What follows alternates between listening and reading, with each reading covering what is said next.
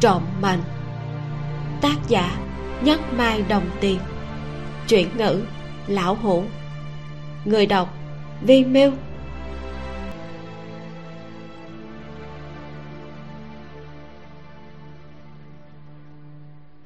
Văn án.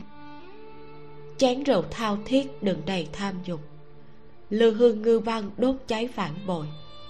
Đèn lồng hình người nửa đêm du tẩu đoạn hầu bảo kiếm vua ban. Chúng nó đều là những bạn sống đã bị diêm vương quên lãng. Mà người có thể trộm, còn biết trộm loại mệnh này, gọi là trộm mệnh sư. Nam tinh chính là một trộm mệnh sư, chuyên trộm mệnh đồ cổ cho người chết. Xin chào các bạn. Trước khi bắt đầu đi vào quyển 1 của truyện thì cho phép mình giới thiệu thêm một chút về truyện nhé. Trong thế giới của trộm mệnh, mỗi một món đồ cổ đều có linh hồn và câu chuyện của riêng nó. Vì vậy mà nó có mệnh. Trộm mệnh sư là người có khả năng dùng mệnh của một món đồ cổ, đổi lấy vài phút sống lại ngắn ngủi của người chết theo yêu cầu của người nhà, nhằm để giải tỏa một khúc mắc nào đó hoặc là hoàn thành một tâm nguyện hoặc có khi là chỉ ra hung thủ. Những món đồ cổ được dùng có số phận, liên quan hoặc là tương đồng với câu chuyện của người chết. Nữ chính nam tinh của chúng ta chính là một trộm mệnh sư rất là ngầu như vậy. Trong một vụ lặn lội đi vào khu đào vàng để thực hiện đơn đặt hàng trộm mệnh, nam tinh cứ không hẹn mà đụng mặt với một anh chàng mặt dày, láo lĩnh. Đương nhiên, đó chính là nam chính của chúng ta khâu từ anh ấy là người săn đồ cổ. Chỉ săn để nhìn, chứ không phải trộm đâu các bạn. Và sở dĩ làm vậy vì anh ấy có một sứ mệnh do sư phụ của anh ấy giao lại trước khi chết. Bộ truyện được chia thành 8 phần. Mỗi phần là một vụ trộm mệnh. Có khi đó là một vụ án, trong đó ẩn chứa nhiều câu chuyện xúc động về tình người, tình thân và tình yêu. Mỗi khi tìm được một món đồ cổ và chạm vào nó trộm mệnh sư sẽ xuyên về khoảng thời gian của món đồ cổ và chứng kiến câu chuyện đầy biến động của nó. Câu chuyện kết thúc trộm mệnh sư sẽ quay về hiện tại và thực hiện bí thuật trộm mệnh gọi người chết trở về. Truyện còn có rất là nhiều chi tiết biến ảo hấp dẫn và vài cú twist bất ngờ nữa. Chúng ta sẽ cùng nhau từ từ khám phá qua từng tập nhé. Còn bây giờ, mời các bạn bắt đầu nghe truyện. Quyển 1 chén rượu thao thiết. Khi tôn phương bước ra từ gian nhà nhỏ cũ nát, trên những ngọn núi xanh ở phía xa xa, mặt trời đã muốn nhô lên. Đến khi hắn cài xong túi trên eo, ngẩng đầu lần nữa, thái dương đã lộ ra phần đầu, như một phiến quạt màu vàng nửa mở, thoáng chốc cả dãy núi đều phủ màu vàng tôn phương đón ánh nắng sớm chói chang, hơi híp mắt. Trước mắt như tràn ngập những mảnh vàng bị đập vụn. hắn cầm mâm đào treo trên cái kệ bằng trúc bên ngoài, chuẩn bị đi vào khe suối trong lòng sông. Giờ này, nhất định đã có rất nhiều người đi đến đó rồi.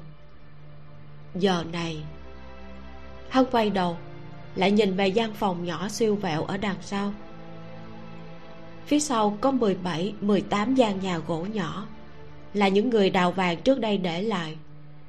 Hắn và em gái chọn hai gian để ở. Tưởng chính cũng chọn một gian ở ngay cách vách. Nhưng tối hôm qua tưởng chính cùng em gái không trở về. Là anh trai kim bạn tốt hắn hiểu rõ. Có mặt hắn tưởng chính và em gái cảm thấy rất bất tiện. Dù sao ở núi bảo châu này phòng cũ nhiều. Thỉnh thoảng bọn họ cũng sẽ ra ngoài ở một đêm. Đối với người trẻ tuổi mà nói, vừa mới lạ, vừa vui. Tôn phương ngừng suy nghĩ. Cái gì mà người trẻ tuổi? Nói cứ y như là một lão già yêu quái. Hắn rõ ràng cũng còn rất trẻ. Không phải mới 16 nhưng tốt xấu gì tuổi cũng mới 28 một cái tuổi vẫn còn rất thanh xuân hắn chuẩn bị đi qua lòng sông bên kia, sau đó lại đi kiểm tra bẫy rọc đặt tối hôm qua, xem có bắt được món ăn hoang dã nào hay không. Làm một bữa ngon. Một tháng nay, ăn toàn bánh bao trắng với cải bẹ, hắn đã sắp phun ra cả rồi. Thái dương dần dần nhô lên, không chút bủn xỉn mà đem kim quang phủ hết toàn bộ núi bảo châu. Nhìn từ xa, thật sự giống như đống kim châu lấp lánh làm người say mê. Là một người đào vàng, tôn phương thích thấy loại thời tiết trong sáng này. Như vậy thì lúc đào đải kim sa sẽ dễ dàng nhìn thấy hơn. Năm năm trước, một đám phượng thủ đi ngang qua nơi này, phát hiện núi bảo châu cất giấu đầy kim sa. Tin tức vừa truyền ra, thành danh thước khởi, lập tức hấp dẫn rất nhiều người muốn mau phát tài vô số những người dũng mãnh tiến vào núi bảo châu dựng trại đóng quân. Ở khổ một chút cũng không sao, ăn khổ một chút cũng không sao. Chỉ cần có vàng thì những gì thiếu thốn đều sẽ được bù đắp. Tất cả bọn họ đều trầm mê trong lạc thú đại vàng, bất kể ngày đêm. Không ngừng có người tới, không có ai ra đi. Rất nhanh, cả ngọn núi đã bị đào rỗng và càng ngày càng ít người cũng càng ngày càng ít. Đến năm thứ năm, nơi này chỉ còn lại mấy người đào vàng. Nơi đã từng huy hoàng cùng biển người tấp nập, giờ không còn nữa. Chỉ còn lại những căn nhà gỗ nhỏ dựng tạm vẫn sừng sững khắp nơi trên núi bảo châu. Vẫn mỗi ngày nghênh mặt trời lên, tiễn mặt trời lặn, tràn ngập cảm giác bi thương. Đến năm thứ tư, tôn vương mới dẫn theo em gái tới núi bảo châu đào được một năm nay, thỉnh thoảng cũng phát hiện được kim sa, nhưng cũng không đủ để làm cho người ta phát tài. Chỉ là có thể duy trì ấm no, so với ra ngoài làm việc cũng không có ưu thế gì cả. Thâm sơn cùng cốc tín hiệu kém, muốn lên mạng còn phải dùng sức quơ quơ di động. Chẳng khác gì hồi thập niên 80 trong nhà tín hiệu tivi không tốt, phải dùng sức lay anten. Hơn nữa trong núi nhiều mũi nhiều giả thú, tới mùa hè còn có rắn độc. Tôn phương đã từng đụng phải lợn rừng, thiếu chút nữa là bị nanh lợn rừng ủi chết. Hiện tại trên đùi vẫn còn một cái lỗ, nghĩ tới mà còn thấy sợ hãi. Nhưng có khổ nữa, hắn cũng không bỏ đi. Việc tiền lại càng là việc tìm người. Anh em bọn họ khi còn nhỏ bị bọn buôn người bắt giữ, bán vào khe suối gia đình kia vốn dĩ chỉ muốn một mình hắn, nhưng hắn không chịu. Em gái lại vì quá sợ hãi mà sinh bệnh, ốm yếu. Bọn buôn người thấy em gái sắp chết, mới đề xuất mua một tặng một, đưa luôn em gái cho nhà này. Năm đó, hắn năm tuổi, em gái hai tuổi.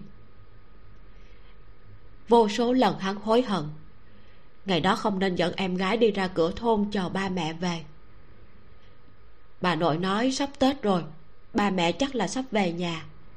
Hắn liền chắc em gái đi ra đường lớn ở cửa thôn chờ bọn họ. Trên đường, hắn còn mua một viên kẹo cho em gái, trong tay còn nắm hai viên.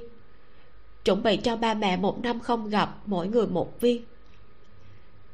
Sắp đến tết, mấy chiếc xe khách sập sệ đi ngang qua đường lớn của thôn, hết chiếc này đến chiếc khác. Rốt cuộc cũng có một chiếc ngừng lại hắn kéo em gái đến thăm dò. Trên xe bước xuống hai người. Lại không phải là ba mẹ, mà là hai gã đàn ông, bịt miệng bọn họ rồi bế lên xe. Lúc hắn tỉnh lại, đã ở một chỗ xa lạ. Gia đình mua bọn họ kia đối với hắn rất tốt, đối với em gái lại không tốt. Mỗi lần hắn ăn cơm khoai lang đỏ đều trộn giấu đi một ít, lén để dành cho em gái mấy tháng sau, gia đình này muốn đem em gái tặng cho người khác. Hắn khóc lóc năn nỉ đều không ăn thua. Vì thế khi người mua tới, hắn theo cây thang, bò lên trên ống khói ở nóc nhà, đứng ở đó kêu to. Mấy người nếu đem em gái của tôi bán đi, tôi liền nhảy xuống. Gia đình này sau đó không có ý định bán em gái đi nữa. Sau đó hắn đi học, em gái đi theo mẹ xuống ruộng làm việc hắn tốt nghiệp tiểu học, trung học, em gái vẫn làm ruộng. Hắn mỗi lần nghỉ đông và nghỉ hè về nhà đều sẽ dạy chữ cho em gái, kể cho cô bé nghe chuyện ở trong trường học. Đến khi hắn thi đậu đại học, trong nhà sắp xếp chuyện hôn nhân cho em gái, muốn đem em gái gả cho một lão già què để kiếm tiền học phí cho hắn. Hắn lần này không nói gì thêm. Người trong nhà đều cho rằng hắn đã nghĩ thông suốt mấy ngày trước khi khai giảng, trong thôn mưa to, tôn phương nửa đêm mang em gái bỏ trốn. Con đường để bỏ trốn, hắn đã lên kế hoạch suốt 10 năm. Muốn chạy ra từ một nơi hẻo lánh nhiều núi, không hiểu biết rõ, căn bản là không có khả năng, thậm chí còn phải tránh thoát chó nuôi trong thôn. Cho nên, tôn phương gần như đợi có một đợt nghỉ hè. Hắn đang đợi trời mưa to chỉ có mưa to mới có thể hòa tan khứu giác của chó, sẽ gia tăng khó khăn khi bọn họ chạy trốn. Nhưng nếu lần này không liều mạng, sau này sẽ không còn mạng để liều nữa. Ngày đó, người cả thôn đều được xuất động, dắt chó đuổi theo người. Nhưng mưa to ảnh hưởng tầm mắt của người và mũi chó, ngay cả đường núi cũng bị giảm sụp. Người trong thôn bất lực trở về tôn vương rốt cuộc cũng mang em gái trốn thoát. Nhưng mà, hắn đã không còn nhớ rõ đường về nhà trước kia. Chỉ còn nhớ ở cửa thôn có một hàng cây dâu tầm. Mỗi năm vào mùa xuân, sẽ kết rất là nhiều dâu tầm màu tím đen. Ăn vào trong miệng, khóe miệng và tay đều bị nhuộm thành màu đỏ tím. Rất ngọt, là trái cây ngọt nhất mà hắn từng ăn nhưng đã không còn nhớ nổi nơi đó gọi là gì. Tôn phương không dám ngồi xe khách. Cả xe lửa cũng không dám ngồi. Sợ bị bọn họ mai phục chặn đường, liền mang em gái đi đường núi bò qua một ngọn lại một ngọn. Đi thật xa mới dám mua vé xe lửa. Chờ đến khi hoàn toàn cách nơi đó cả trăm ngàn dặm xa mới đi đến đồn công an báo án. Người ở đồn công an hỏi bọn họ tên gì, ở đâu? Bọn họ cũng không biết. Cuối cùng, cho bọn họ rút máu bảo tồn, để lại phương thức liên hệ. Nói nếu có tin tức, sẽ thông báo cho bọn họ. Tôn phương dùng tiền nhiều năm tích cóp, mua cái di động. Vẫn luôn cung phụng cho cái thẻ dùng để liên hệ với đồn công an kia. Hy vọng một ngày nào đó, di động sẽ vang lên. Nhưng vẫn không có. Hắn và em gái không có chứng minh thư chỉ có thể làm chui. Tiền kiếm được không nhiều lắm, nhưng ít ra cũng sống tự do. Sau đó hắn đi tìm tìm người làm hai tấm chứng minh thư giả, lấy cho chính mình tên tôn phương cho em gái là tôn viện. Trời tròn đất vuông, hy vọng có một ngày có thể cùng người nhà đoàn tụ. Nguyện vọng thì tốt đẹp, nhưng cũng dễ làm cho người ta thất vọng. Đồn công an vẫn luôn không có tin tức di động cũng từ loại thời thượng biến thành thứ cũ kỹ quá hàng. Vô số điện thoại thông minh trên thị trường làm cho cái điện thoại cũ kỹ của hắn bị chèn ép thành thứ già nua yếu ớt, cũng như đem hy vọng của hắn chèn ép vào một góc nhỏ bé yếu ớt bất kham. Thẳng cho đến hai năm trước, hắn làm người phục vụ ở khách sạn, mới vừa đưa đồ ăn vào trong phòng, liếc mắt một cái đến tin tức đang phát. Người chủ trì đang nói chuyện về núi bảo châu có một cặp vợ chồng đãi vàng thoáng qua trước màn ảnh. Cả người hắn chấn động, mâm trong tay và đồ ăn nóng bỏng nghiêng đổ trên mặt đất. Mâm đồ ăn rung loãng xoảng, thanh âm chấn vào trong lòng hắn. Gợi lên một vòng, lại một vòng sóng gần, tràn ngập hy vọng. Giám đốc cùng tổ trưởng nghe tin chạy tới, mắng cho hắn một trận, hỏi hắn có còn muốn làm nữa hay không? Tôn phương gật đầu, nói, phải, không làm nữa tôn miệng đang ở sau bếp nghe thấy, chạy tới, hỏi hắn có chỗ nào không ổn.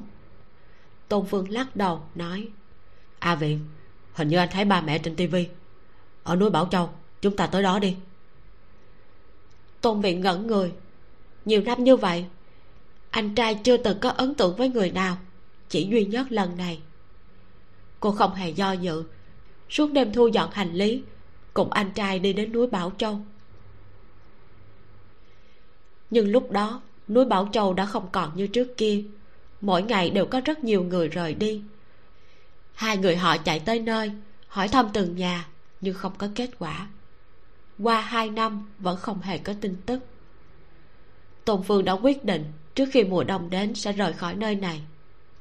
Thứ nhất là trong núi trời đông giá rét sống quá gian nan. Thứ hai là em gái nói với hắn, tưởng chính đã cầu hôn cô tính toán cuối năm đưa cô về quê gặp cha mẹ, sau đó làm đám cưới.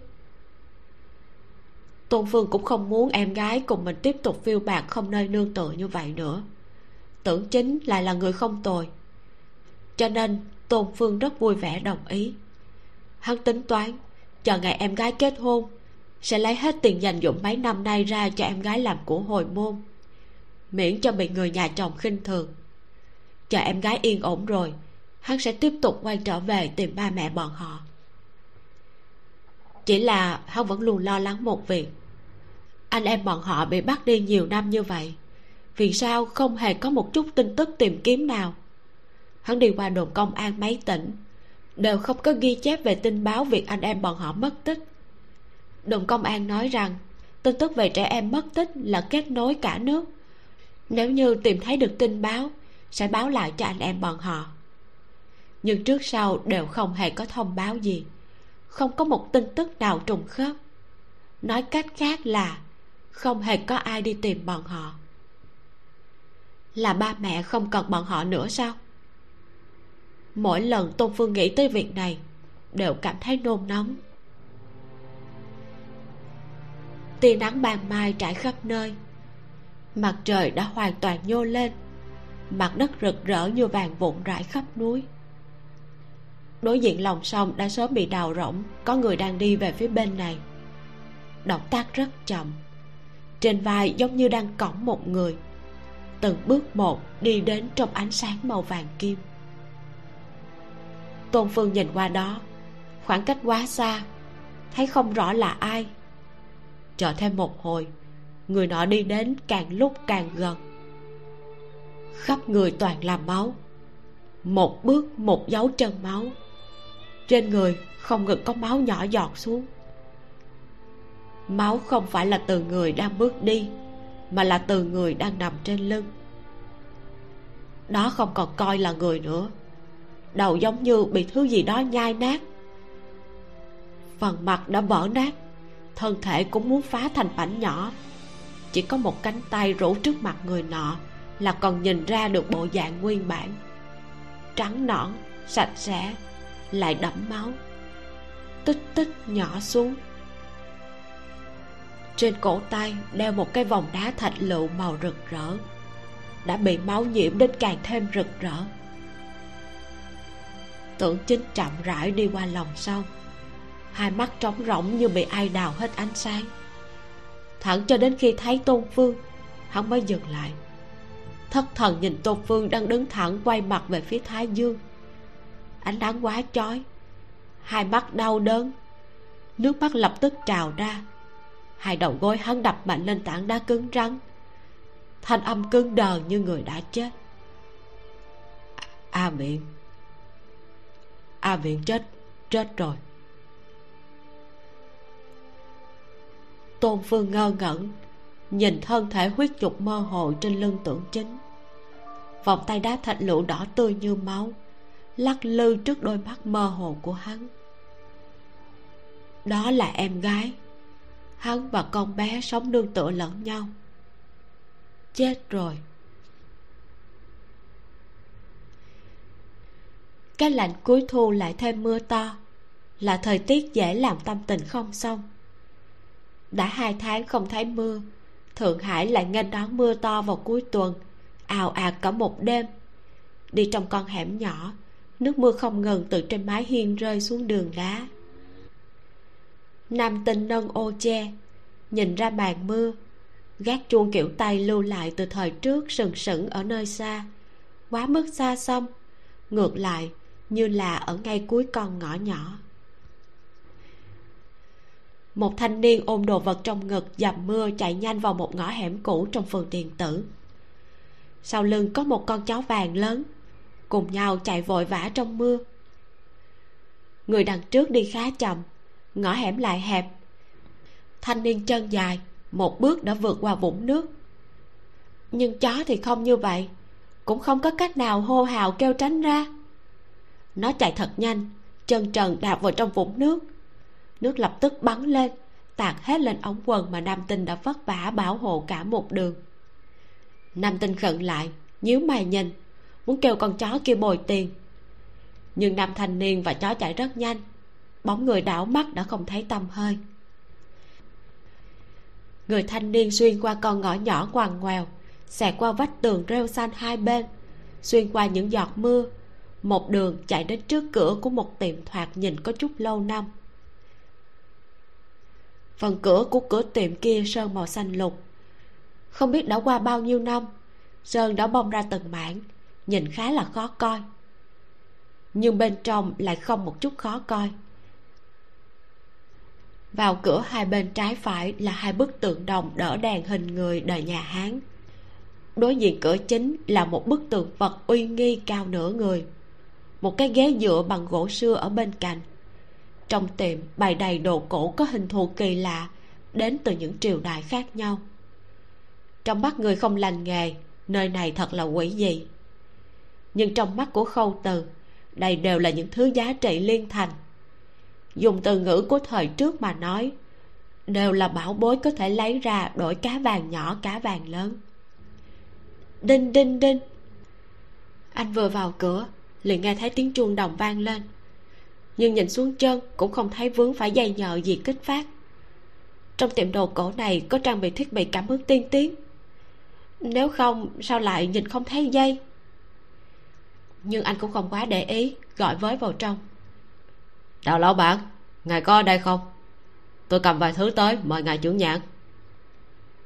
Trưởng nhãn là ngôn ngữ trong nghề đồ cổ. Ý tứ là thỉnh người có hiểu biết hỗ trợ giám định một chút. Đào lão bản xuất thân đồ cổ thế gia, là đại tiền bối trong nghề. Ở giới đồ cổ có danh khí rất lớn nhưng từ trước đến nay hay ru rú trong nhà. Mấy năm nay, thậm chí còn không muốn lộ mặt. Lúc sau, một cái tẩu thuốc bán mạnh lên. Một lão giả thân hình tròn trịa bước ra. Trên mũi ông ta treo một bộ kính biển thị. Mắt kính đã sắp trượt xuống tới chóp mũi. Ông cũng không đẩy lên. Đôi mắt rũ xuống xuyên thấu qua mắt kính, đánh giá người vừa vào cửa. Thở dài một tiếng, nói đừng lớn tiếng ồn ào. Khâu từ cười, hỏi, đào lão bản rảnh không? Có người cầm vài món quý hóa cho tôi, muốn mời ngài trưởng nhãn. Đào lão bản ừm một tiếng. Có thể tìm tới nơi này đều là người hiểu biết. Ông không thường dám định đồ cổ cho người khác. Huống chi, thứ này còn là đào ra từ cổ mộ quỷ hóa bình thường không được đưa vào thị trường. Ở phương diện này, nhà nước quản chế luôn luôn rất nghiêm khắc. Đào lão bản chỉ giám định cho người ta, không mua cũng không bán. Đây không phải là cách mua bán trước đây của đào gia. Đào gia trước kia là chỉ cần có tiền thì hết thảy dễ nói chuyện. Có thể nói là gian thương tiêu chuẩn vàng rồng 24k nhưng sinh ý giao vào tay đào lão bản quy củ là ông định ra, trưởng bối cũng không làm gì được. Ai cũng biết đào lão bản là người cứng đầu, sẽ không chịu thua. Đào lão bản tên là đào đại vệ. Nguyên bản ông cũng không phải tên này. Lúc 10 tuổi, ông cùng cha mình đi hồng kông chạy hàng. Thấy rất nhiều thứ mới lạ. Tỷ như tivi tỷ như phim truyền hình đặc biệt là phim võ hiệp phổ biến thời đó. Đào lão bản trầm mê phim truyền hình, vì sùng bái ngôi sao hồng kông khương đại vệ. Người luôn sắm vai hiệp sĩ, ảo tưởng biến thành đại hiệp giống như ông ấy. Vì thế mới nói với cha mình là muốn sửa tên thành đại vệ. Tên ban đầu của ông là do lão thái gia của đào gia đặt. Có chữ lót là quản đương nhiên không thể sửa. Tất cả con trai cùng thế hệ trong nhà đều có tên là quản a quản b quản c. Một mình trưởng tôn là ông, lại đòi đặt là đại cái gì đó. Quả thật là trò cười. Nhưng đào lão bản cứng đầu, tuổi còn nhỏ mà tuyệt thực ba ngày ba đêm. Rốt cuộc cũng đạt thành tâm nguyện, thành công sửa tên thành đào đại vệ nhưng sửa lại tên rồi, ông vẫn không biến thành đại hiệp được. Vì chăm sóc cha mẹ, cùng gánh vác sinh kế của gia tộc, thêm vấn đề một ngày ba bữa không thể nào không đối mặt. Đào lão bản cuối cùng vẫn phải kế thừa cửa hàng đồ cổ này, dần dần thành đại tiền bối nổi danh với đồ cổ. Đào lão bản ngồi trên ghế cao, tẩu thuốc mới vừa buông, khâu tự liền cầm bật lửa đưa qua, muốn đốt thuốc cho ông bật lửa lạch cạch hai tiếng, lóe lên. Nhưng anh phát hiện không có lá thuốc để đốt. Anh dừng một chút, hỏi, không có. Đào lão bản hừ một tiếng. Ông cầm cán tẩu dài gõ gõ lên bàn, giống như đang gõ rớt tàn thuốc. Ông hít một hơi thật dài, biểu tình thản nhiên thỏa mãn, giống như là đang hút thuốc thật. Trong tiệm đều là hàng sao có thể hút cai rồi? Khâu từ cười, nói, tẩu thuốc trên tay này còn mùi thuốc, chắc vừa mới cai không lâu. Cậu quan sát cũng khá đó. Đào lão bản thả tẩu thuốc lên bàn, hỏi, hàng gì vậy? Khâu từ lấy đồ ra, cởi mấy tấm vải trong thấm ra, lộ ra ba món tiền tệ cổ đào lão bản nhìn qua nói sinh khanh. Chú thích sinh khanh là thuật ngữ dành cho đồ cổ văn vật chỉ những loại tiền tệ cổ bằng đồng hoặc đồng xanh vừa được khai quật chưa lâu. Khâu từ cười nói đào lão bản hảo nhãn lực. Tiền tệ vừa mới khai quật không lâu có đặc điểm rất rõ ràng.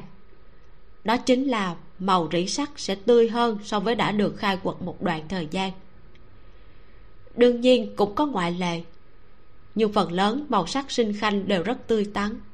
Liếc mắt một cái, phản phất có thể nhìn thấy hình ảnh chủ mộ lúc sinh thời mang theo sử dụng.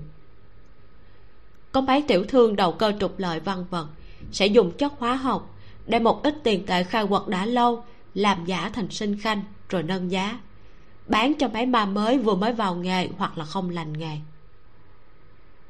Đào lão bản cầm món tiền tệ lên nhìn. Tiền tệ này không phải tiền đồng mà là một khối tề minh đao. Tề minh đao là tên gọi của một loại tiền tệ do tề quốc một trong chiến quốc thất hùng đúc ra. Bình thường thân đao gầy hẹp dài 13,8 cm nặng chừng 14 gram bởi vì niên đại xa xăm, vô luận là giới khảo cổ hay là giới trộm mộ đều không khai quật được bao nhiêu. Hiện giờ vẫn rất hiếm thấy. Nhưng tên ma mới này, một mạch cầm những ba đồng, xem ra cũng không đơn giản. Chỉ là đào lão bản tung hoành trong giới đồ cổ vài thập niên, đã sớm tâm như nước lặng. Dù có đem lan đình tự của vương hy chi mộc ngưu lưu mã của gia cát lượng trong truyền thuyết dọn ra trước mặt ông. Ông cũng không đồng tâm.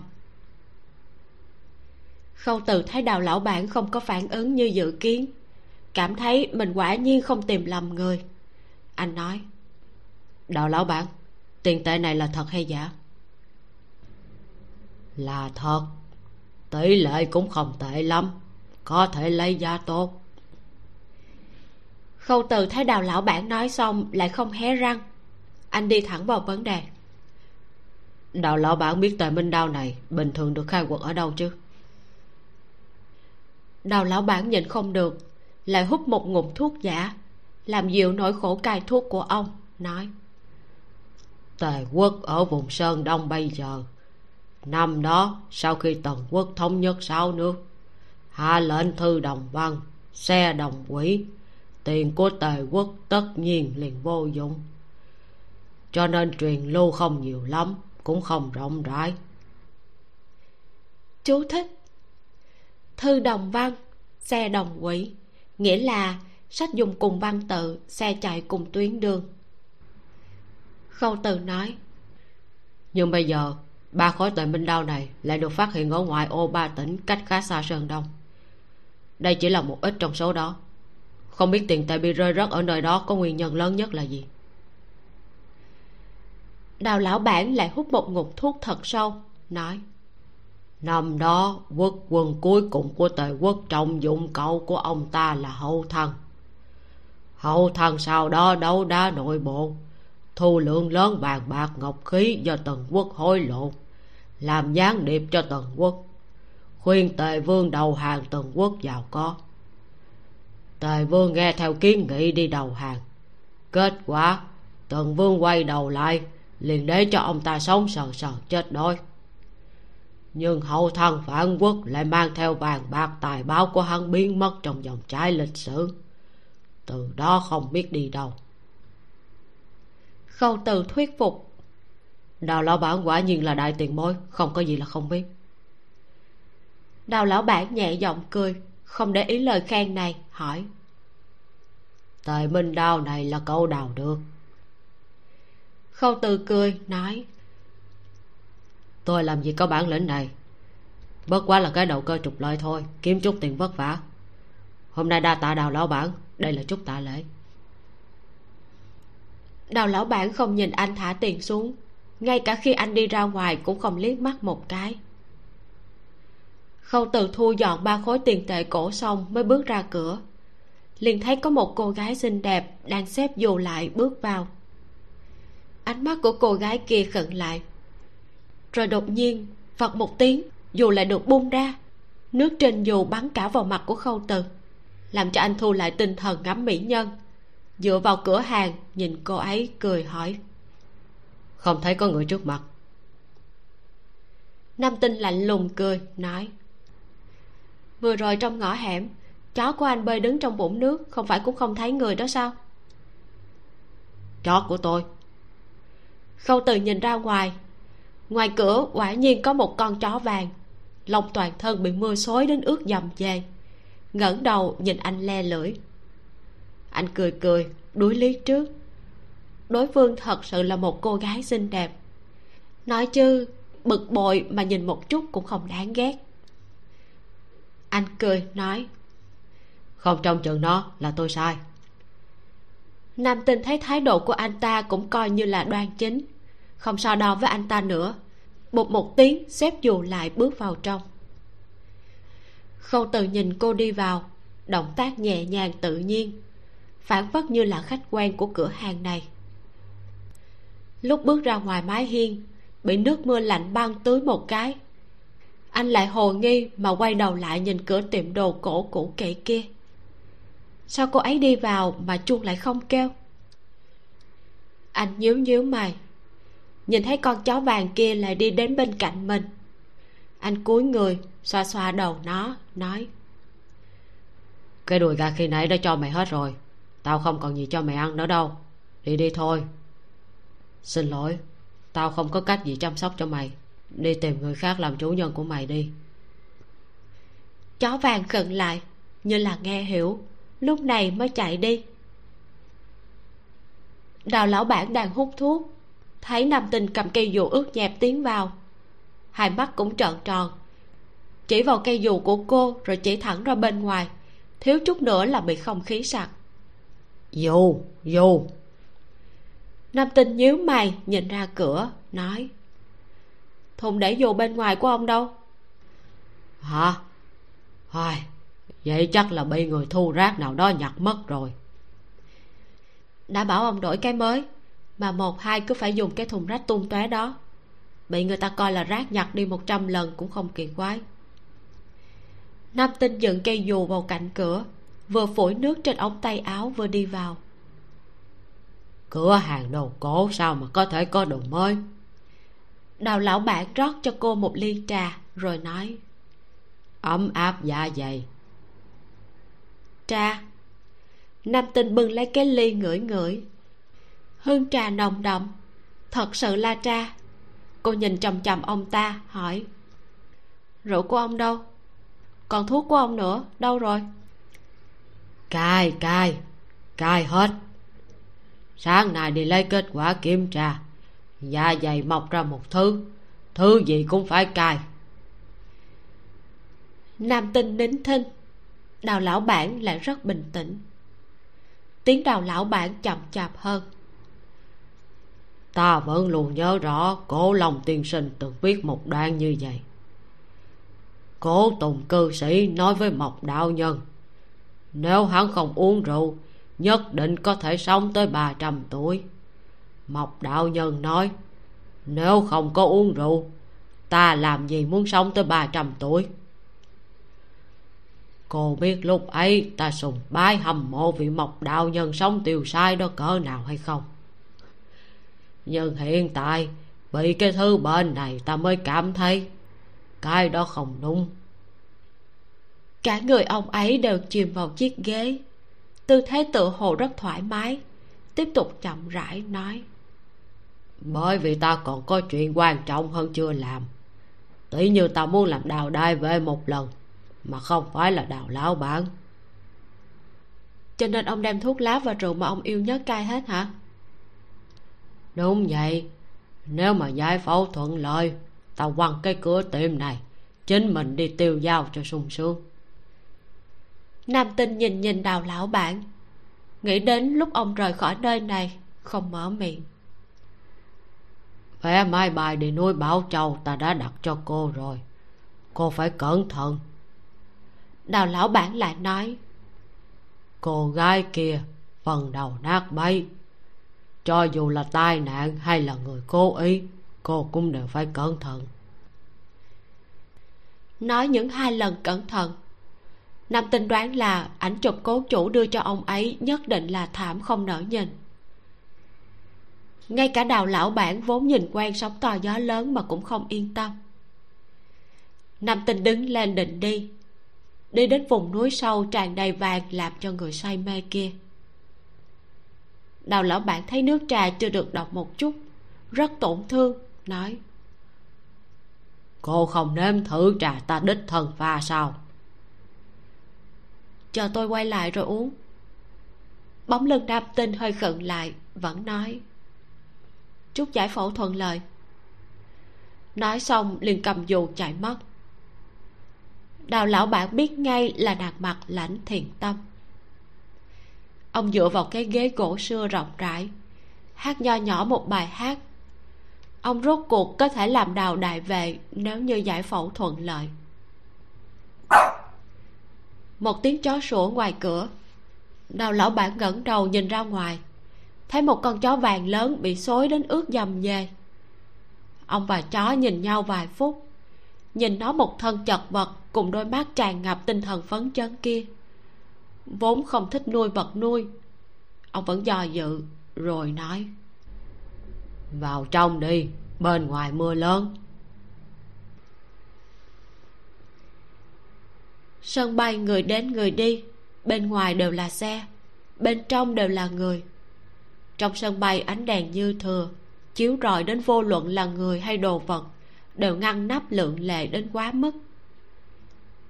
Nam tinh không quá cao, cũng không quá thấp. Một m sáu mươi bảy, dáng người cân xứng. Hơi gầy, là một mỹ nhân nhìn rất thoải mái thanh tân. Ở trong đám người lui tới rất nổi bật. Người đi qua cơ hồ đều sẽ liếc nhìn cô một cái. Khách qua đường, nhìn khách qua đường vội vàng liếc mắt một cái liền đi qua. Máy bay bị hoãn nam tinh cũng đã quen.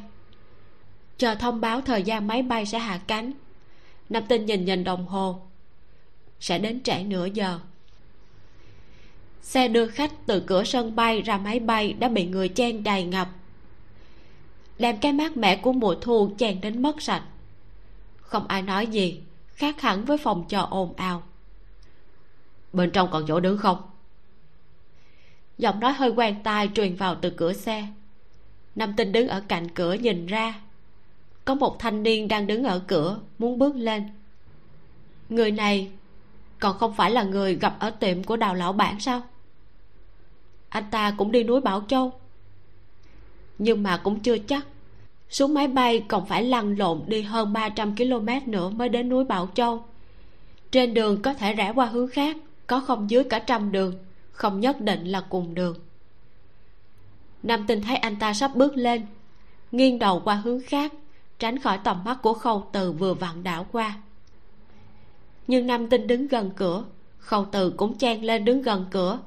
Anh không thể chen tiếp vào trong. Cho dù là đổ cát vào cái chai chứa đầy đá, thì cũng có lúc nó sẽ đầy. Anh không thể nào chen lọt.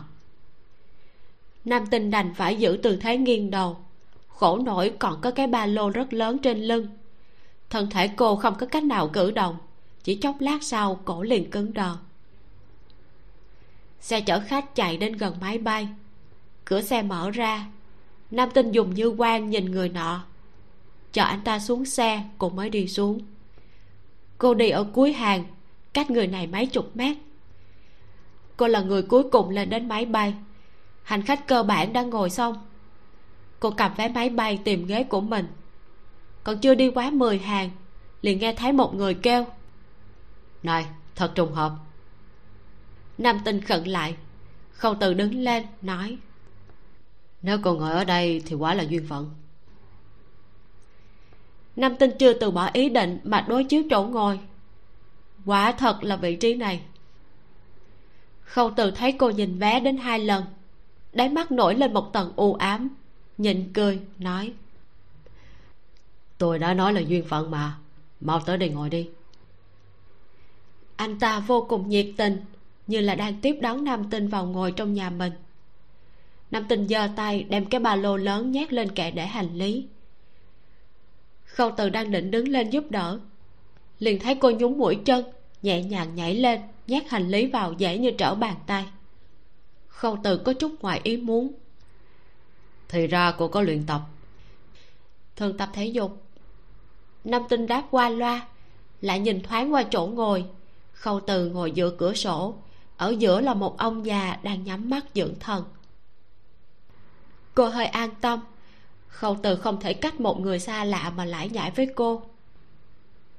Nhưng hiển nhiên cô đã xem nhẹ trình độ tào lao của khâu từ. Anh thăm dò. Cô đem theo bao lớn bao nhỏ? Lại ăn mặc như vậy? Chắc không phải là đi làm người đào bạn chứ? Nam tinh hỏi. Sao anh không đoán tôi là loại khách du lịch ba lô kiểu thế giới lớn như vậy? Ta muốn đi ngắm nhìn. Khâu từ cẩn thận đánh giá cô. Nhìn cũng không giống như người tham lam thiếu tiền. Anh duỗi tay với cô, nói. Khâu từ. Nam tinh hơi khẩn lại, nhưng vẫn bắt tay anh, nói. Nam tinh trên tay có vết chai, không phải đại thiếu gia. Nhưng móng tay cắt đến chỉnh tề, khe hở ngón tay cũng sạch sẽ. Ừ tay cũng không mềm ấm, còn có một lớp chai mỏng, rồi lại không giống người làm việc nặng, nhưng tuyệt đối không phải là thiên kim đại tiểu thư. Bắt tay, phỏng đoán về nhau, có hiểu biết cùng nhận xét đầu tiên. Máy bay sẽ bay mất 3 tiếng sau khi tắt đèn, khâu từ không nói chuyện với nam tinh nữa. Cô thở phào nhẹ nhõm. Cô không thích giao tiếp với người lạ. Hơn nữa, lần đầu gặp khâu từ là khi anh ta cầm đồ vật vào tiệm của đào lão bản. Mới qua một buổi chiều mà đã xuất hiện ở đây. Hỏi đào lão bản một chút sẽ biết khâu từ vào tiệm đồ cổ để làm gì. Có lẽ thật sự có trùng tuyến đường với cô không chừng máy bay hạ cánh đã là chạng vạn năm tin xuống máy bay liền gửi tin cho đào lão bản. Lát sau, ông nhắn trở lại.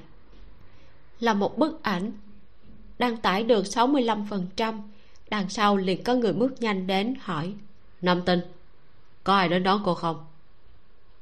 Sẽ không thật sự là đi du lịch bụi chứ. Phải cẩn thận đó, bên ngoài có rất nhiều người xấu. Nam tinh cười cười những lời quen thuộc này đối với một người vừa đến từ nơi khác mà nói vẫn có chút ấm áp nhưng cũng không đủ để cô nói thật. Bạn của tôi đang chờ bên ngoài. Vậy là tốt rồi. Tôi cũng có bạn đang chờ. Có duyên gặp lại. Năm tinh vẫy tay với anh ta không từ chạy chậm ra ngoài như muốn vội vàng đi làm việc gì đó gấp gáp. Năm tinh tiếp tục nhìn tin đào lão bản đang gửi đến hình ảnh đã tải xong là một tấm hình tề minh đao. Chú thích là hà mễ.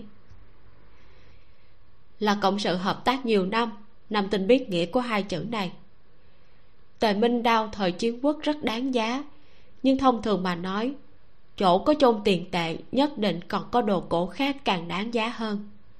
Khâu từ là đang theo dấu tề minh đao đi tìm đống đồ kia. Nạp tình nhíu mày núi bảo châu ở trong thâm sơn cùng cốc. Cách nội thành rất xa. Trước kia khi cơn sốt đại vàng còn nóng, vô luận là sân bay hay là trạm xe lửa vận chuyển hành khách, đều có xe đi thẳng đến chân núi. Hiện giờ, người đến đó ít ỏi không có máy, không còn có xe đi thẳng. Ngọn nguồn hình thành chuỗi thương nghiệp là nhu cầu. Có lợi thì đến, mới có thể hấp dẫn người khác. Không có xe chỉ là thứ nhất tốt xấu còn có thể ra giá cao gọi tới. Tài xế nghe thấy cô nói muốn đi đến đó trước khi lên xe còn nhắc nhở. Cô có mang đồ ăn không? Trước kia nơi đó ăn uống đều có người chở tới bán bây giờ thì không có nữa đâu. Nhưng mà một cô gái như cô tới đó đào vàng để làm cái gì? Làm được hai ngày phơi lột hết một lớp da là lại khóc đòi về. Vừa nói anh ta vừa tranh thủ đưa danh thiếp cho cô nói muốn về thì tìm tôi nha, giảm giá cho cô. Nam tinh cất danh thiếp đi, hỏi, đến đó mất bao lâu? Năm sáu tiếng đồng hồ, nếu không cô ngủ một đêm rồi đi. Bây giờ mà tới đó thì là nửa đêm. Ở đó có người đang đợi tôi. Lúc này tài xế mới chịu lái xe, lại hỏi, cô từ đâu tới? Thượng hải. Thượng hải là chỗ tốt à? Nam tinh ậm ừ bắt đầu lật xem bản đồ núi bảo châu. Mấy ngọn núi cao hình dạng như băng đá, cây xanh bao quanh, giống như tùy thời sẽ phá vỡ dãy núi, mọc thành một rừng trúc xanh um tươi tốt. Địa thế hung hiểm, khó trách khi cơn sốt đại vàng còn cũng không có ai ở đây mở một đường chạy thẳng vào trong. Nếu muốn phá bằng dãy núi này cũng không dễ dàng, cho dù muốn phá bằng cũng tìm không thấy thời cơ người đào vàng lui tới nhiều, lại không phải do chính phủ tiếp quản, không thể cưỡng chế ngăn trở người vào núi. Nam tinh xếp bản đồ lại, nghiêng đầu dựa vào cái ba lô lớn của mình chợp mắt một chút. Tài xế kia liếc vào kính chiếu hậu, thấy cô định ngủ, nhưng lúc vẫn chưa ngủ, anh ta cười nói cô thật là gan nha, không sợ tôi là tài xế xe cướp à? Nam tinh không mở mắt, âm điệu hơi lạnh lạnh như băng đao. Chọc đến tài xế không khỏi thu hồi tầm mắt, ngồi thẳng eo. Anh nên thấy may mắn là anh không phải tài xế xe cướp, nếu không anh xong đợi rồi. Khi xe đến chân núi bảo châu, đã là một giờ hai mươi sáng. Ánh đèn xe trải dài chiếu trên đường rải đá bùn, rọi ra ánh sáng khác thường. Trên mặt đất đều là những cục đá không đáng giá tiền uổng cho màu sắc đẹp lại không phải bảo châu ngọc thạch gì. Tới rồi tới rồi. Lão hà gọi một tiếng. Tôn phương đang ôm đầu gối ngủ lập tức tỉnh táo lại. Ngẩng đầu nhìn ra phía trước. Vừa lúc đèn xe quét tới quét ngang qua đôi mắt hắn. Khi hắn đứng lên không biết là thiếu máu choáng váng hay là do ánh đèn quá chói trước mắt một trận mê ly lão đảo thân mình một lúc mới đứng vững. Lão hà không rảnh đi dìu hắn, còn vỗ vỗ bờ vai hắn, làm cho hắn lên tinh thần. Còn mình thì chạy chậm đến bên cạnh xe. Chỉ chốc lát sau, ông ta liền thấy một cô gái trẻ tuổi bước xuống. Dáng vẻ chỉ mới hơn hai mươi. Ông ta nguyên bản cho rằng đây là trợ thủ của đào lão bản. Nhưng cửa xe sập lại, xe đi mất mà chỉ còn lại một mình cô gái này. Ông ta ngẩn người, hỏi, cô là đào lão bản? Không phải. Ông ấy trước kia cũng chỉ là giúp việc mặt cho tôi. Một mình tôi cũng có thể. Lão hà vẫn còn chưa hoàn hồn. Tiền đã gửi đi, lại tới một cô gái nhỏ như vậy. Chuyện có thể giải quyết được sao? Nam tinh dương mắt nhìn ông ta, lại nhìn nhìn phía sau lưng ông ta lúc này tôn vương đã chạy tới. Nhìn thấy nam tinh cũng rất bất ngờ nhưng không hỏi gì chỉ ngẩn ngơ nói em gái của tôi chết rồi. Nam tinh gật gật đầu nói nán bi thương. Ba ngày không rửa mặt cạo râu nên bộ dạng tôn phương rất lôi thôi. Hai mắt anh ta đỏ đậm biểu tình như dại ra đã ở bên bờ vực hỏng mất giọng nói như mất tiếng tôi muốn biết em gái tôi chết như thế nào. Cũng là người đào vàng, lão hà cẩn thận hỏi. Cô thật sự có thể làm tôn miệng sống lại à? Nam tinh gật đầu. Có thể. Chỉ cần có cố chủ, cô có thể phục sinh bất kỳ ai. Cái giá phải trả là, cố chủ phải giao ra đôi mắt của bọn họ, kiếp sau sẽ trở thành một người mù nhưng mà không ai để ý. Dù sao, chuyện của kiếp sau, ai mà thèm quản. Núi bảo châu vào đêm không hề an tĩnh. Không có tiếng người, nhưng côn trùng kêu vang, tiếng thú ồn ào. Ngẫu nhiên còn truyền đến tiếng kêu quái dị. Xé qua tiếng côn trùng ồn ào, đâm vào lỗ tai. Ban đêm đường núi không dễ nhìn. Trên mặt đất đều là đủ loại đá tảng có loại từ đầu đã có, cũng có loại do người đào vàng mở núi đào sông lưu lại. Chỗ ít người đi, khe đá còn mọc ra một ít cỏ và dây leo móc, tăng thêm khó khăn khi vào núi. Lão hà sách đèn lồng, vừa đi vừa nói chuyện. Trong núi nhiều động vật, nhưng con gái không phải sợ. Trước kia khi ở đây còn đông người, thường có giả thú từ núi sau đột kích nhưng khi đó mấy gia hỏa trong đoàn người đông đảo đã đánh cho chúng nó thành thật. Hiện giờ ít người, nhưng chúng nó cũng không dám tới gần. Nam tinh đã để ý đèn lồng trong tay ông ta một lúc lâu. Đèn lồng này, trước kia là màu gì thì không nhìn ra nữa. Giờ đã thành màu trắng cũ nát. Cũng may bên trên không có chữ. Bằng không, hơn phân nửa đêm nhìn thấy, vẫn sẽ cảm thấy ghê rợn cô hỏi. Vì sao không dùng đèn pin mà lại dùng đèn lồng? Trong núi nạp điện không tiện cục sạc để dành dùng cho di động. Ăn uống cũng không tiện nói xong lão hà lắc đầu cười khổ. Kỳ thật cái gì cũng không tiện sợ cô ở đây không quen ngày mai lại la hét đòi đi nam tinh thấy tuổi tác của lão hạ bất quá cũng chỉ ngoài bốn mươi. Nhưng nói chuyện trông hệt như ông cụ non. Cô hỏi ông đã ở chỗ này lâu rồi à? Hơn bốn năm. Xem như thuộc nhóm người đầu tiên tới nuôi bảo châu.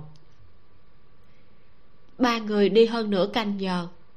Còn chưa tới chỗ bọn họ ở nhưng lại đi ngang qua rất nhiều nhà gỗ nhỏ. Đại đa số đều đã rách nát đầu gỗ mục ruỗng rơi rụng trên mặt đất. Còn có một vài lều trại rách nát, lộ ra khung thép chọc lên trời. Bốn năm trước, núi bảo châu có bao nhiêu phồn hoa, có thể nhìn ra dấu vết ở đây. Lại đi thêm hai mươi phút, qua một cái lòng sông. Lòng sông rất thấp, hai bờ dựng đứng, cơ hồ đã thành một cái hẻm núi nhỏ. Lão hạ gọi một tiếng cẩn thận dẫn đường mang theo cô đi xuống. Sau đó lại bò lên, nói, nơi này vốn dĩ có một cây cầu bán gỗ, nhưng hai ngày trước hình như là có con gì đó đi qua đạp vỡ mất. Bò xuống lòng sông, nam tinh quay đầu nhìn lại phía sau, nương theo ánh trăng nhạt nhòa, mơ hồ có thể thấy con sông này chảy thẳng xuyên qua dãy núi, nơi xa quá tối nhìn không thấy điểm cuối. Lão hà dông dài nói, nghe nói con sông này nguyên bản là chảy suốt, chỉ là thời thanh thượng du đối nguồn, nước sông liền không chảy về đây nữa. Chuyện sau đó thì cô cũng biết rồi, một đám người trẻ tuổi không có chuyện gì tới đây thám hiểm. Kết quả phát hiện nơi này kim quang lấp lánh, đào nước bụng ra nhìn, tất cả đều là kim sa người đào vàng nghe tin mà tới. Dựng trại đóng quân, không bao lâu cả núi đều là người. Ông nghĩ một chút, rồi lại tiếp tục nói. Vàng càng ngày càng ít, người cũng càng ngày càng ít. Đến bây giờ, đừng nói vàng, ngay cả kim sa cũng khó tìm. Nam tinh hỏi, vậy vì sao mấy ông không rời đi? Bên ngoài cũng không tự tại nhẹ nhàng hơn ở đây đâu. Thỉnh thoảng cũng có thể tìm được một chút vàng. Hơn nữa, ông ta đột nhiên hạ giọng, thần thần thao thao nói, nghe nói nơi này có núi vàng chỉ là chưa ai tìm được. Giọng của ông ta như có ma lực, làm cho người ta không tự giác cũng yên lặng theo. Tiếng bước chân của ba người vuốt ve trên mặt đá kéo thanh âm đi về phía trước. Nam tinh ngẩng đầu nhìn tôn vương đi ở phía trước. Không có vẻ tinh thần phấn chấn của tuổi trẻ gì. Gầy gò cô độc lão hà lại thở dài. Hài, tôn vương cùng tôn viện cũng đáng thương. Khi còn nhỏ bị bắt cóc sau đó chạy thoát được. Hai anh em sống nương tựa lớn nhau.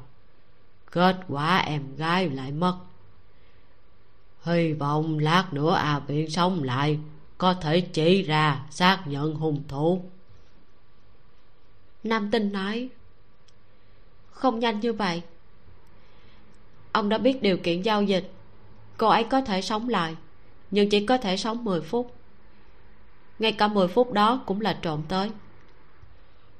Trộm từ đâu? Lão hà hơi khựng lại cười gượng hỏi chắc không phải là từ người sống chứ không phải. Giả thu. Nam tinh vẫn lắc đầu. Lão hạ cân nhắc một hồi vẫn đoán không ra. Chỉ là cảm thấy quỷ gì ông ta kéo kéo áo khoác, thở dài, nói. Chỉ cần a viện có thể sống lại là được. Ít nhất phải biết hung thủ là ai. Bằng không, tôn phương cũng không sống nổi ông ta mặc còn nhiều hơn tôn phương, giống như rất sợ lạnh. Nam tinh nhìn nhìn, tiếp tục đi theo tôn phương. Lại đi thêm 20 phút, tôn phương vẫn luôn ở phía trước, đột nhiên ngừng lại. Nâng cặp mắt vô thần lên, nhìn vào trong núi sâu. Đèn lồng trên tay lão hạ thiếu chút nữa là đụng vào hắn. Vội vàng thu tay lại. Thấy hắn nhìn dãy núi âm u đến ngay ra run run thấp giọng hỏi. Cậu lại nghe thấy. Ừ. Tôn phương nhìn chằm chằm tòa núi kia mắt không hề chớp một chút. Là a viện. A viện đang khóc. Tài lão hạ hơi ồ không nghe thấy. Nam tinh lại nghe thấy. Thật sự là có người đang khóc.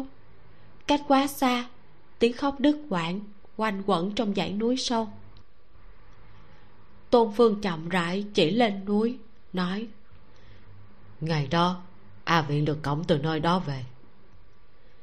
Nam tinh nhìn ra xa, bóng đêm đen kịch, nhìn không thấy hình dáng núi. Nhưng ở giữa sườn núi, loáng thoáng có một mặt ánh sáng như đom đóm bay lượn. Nhưng hiện giờ đã là cuối mùa thu. Trong núi sâu còn lạnh hơn thành phố, ở đây đã tựa như đầu đông làm sao lại có đom đóm? Hơn nữa, nơi này cách sườn núi cũng mấy trăm mét. Đom đóm kia ít nhất phải to như anh trai thần điêu trong thần điêu hiệp lữ, mới có thể làm người đứng ở chân núi nhìn thấy ánh sáng. Cái đó càng giống như một chiếc đèn đèn lồng. Lúc trước tôi dẫn a viện tới đây tìm ba mẹ. Không nghĩ tới, a viện ở lại đây nhưng bọn tôi vẫn không tìm được ba mẹ của mình. Tôn phương nói từng câu, từng chữ. Tôi thấy bọn họ xuất hiện ở trên tivi ngay tại đây, tôi không hề lừa a viện. Lão hà thấy tinh thần của tôn phương lại hoảng hốt, bắt đầu thần thần thao thao, thở dài, vỗ vai hắn, nói, thôi về đi, nam tinh cô nương bôn ba có một ngày cũng mệt mỏi rồi tôn phương nhìn thoáng qua nam tinh. Cảm thấy tuổi của cô cùng em gái mình không khác lắm. Trong chớp mắt hoảng hốt, hồi thần, tiếp tục dẫn đường đến nơi bọn họ ở. Đi hết 10 phút, rốt cuộc tới chỗ bọn họ. Đều là nhà gỗ nhỏ, nhưng có người cư trú, cho nên nhà gỗ không quá cũ nát. So với mấy căn bỏ trống mà nam tinh nhìn thấy trên đường đến đây thì khá hơn rất nhiều nơi này là một mảnh đất bằng, đại khái rộng khoảng bốn trăm năm trăm mét vuông, có sáu gian nhà sáng đèn. Nam tinh hỏi, đã trễ thế này, còn có nhiều người không ngủ như vậy à? Không điện, không wifi, cũng không có tiếng đánh bài nói chuyện phím. Cô thật sự không thể nghĩ ra được lý do vì sao chưa ngủ. Lão hà nói dạ, giả thu trên núi sợ lửa nếu không thắp ngọn đèn, thì sao ban đêm chúng nó xuống núi ăn người. Thắp một ngọn đèn, vạn sự đại cát. Nam tinh hiểu ra. Cô lại nhìn lên ngọn đèn trên núi, liên tưởng đến lời của lão hà, mày hơi nhíu lại. Tôn phương đột nhiên xoay người, nói gian không đốt đèn đều còn trống, cô muốn ngủ cái nào? Nam tinh đáp, phòng của tôn viện tôn phương hơi ngẩn ra. Nhưng nhớ đến thân phận của cô, cuối cùng cũng gật gật đầu, dẫn cô đến một gian nhà gỗ. Trên cửa gỗ có khóa. Tôn phương mở khóa, chậm rãi đẩy cửa ra. Bên trong cũng thắp đèn, nhưng không có người. Đèn là do hắn thắp. Không thắp đèn lên, hắn ngủ không được.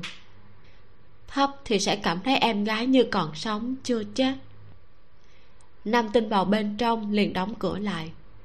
Cô quét mắt nhìn một gian phòng gỗ không quá năm sáu mét vuông này. Một cái giường rộng một mét, thêm một cái bàn giản nhì. Không gian còn lại không bao nhiêu. Trên bàn có đặt gương và lược, còn có một cái hộp nhỏ. Cô mở hộp ra, bên trong đựng một ít đồ trang điểm cùng trang sức đơn giản.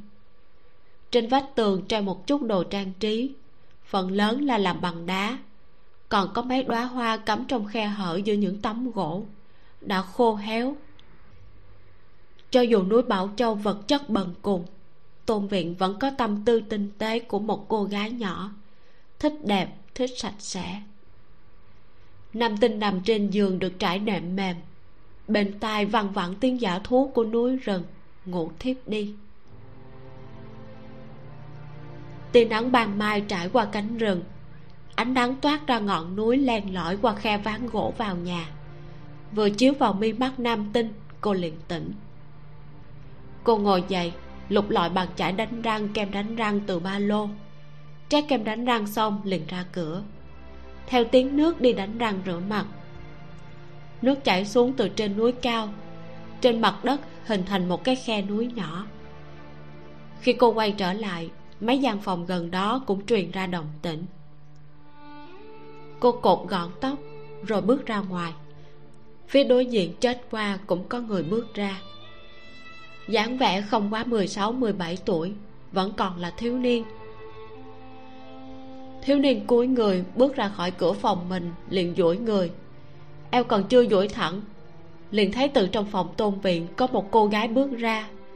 Vừa nhìn qua thấy trẻ đẹp như tôn viện tóc còn cột đuôi ngựa. Hắn sợ tới mức thiếu chút nữa ngã xuống đất. Cái ngáp mới tới một nửa đã vội vã bị nuốt xuống. A a vài tiếng, kinh ngạc đến không nói nên lời. Nam tinh bình tĩnh nhìn, nói, chào. Lúc này, cậu ta mới xác định cô không phải là quỷ hồn của tôn viện mặt sợ tới mức trắng bệch, dần dần khôi phục lão hạ nghe thấy động tĩnh bên ngoài vội vàng rời giường mở cửa. Vừa mặc áo khoác vừa nói a đảng đây là nam tinh cháu gái của tôi. A đảng nhìn chị gái xinh đẹp một cái lại nhìn lão hạ bộ dạng như trái dưa vẹo. Trong mắt tràn ngập hoài nghi. Thật là cháu gái của ông. Chị gái nhìn đẹp như vậy mà. Hờ. lão hạ dùng sức trừng cậu ta. Lằn mẹ cậu đi a đảng sợ ông ta. Mà không, ai cũng sợ ông ta. Vội vã cầm đồ rửa mặt chạy đi.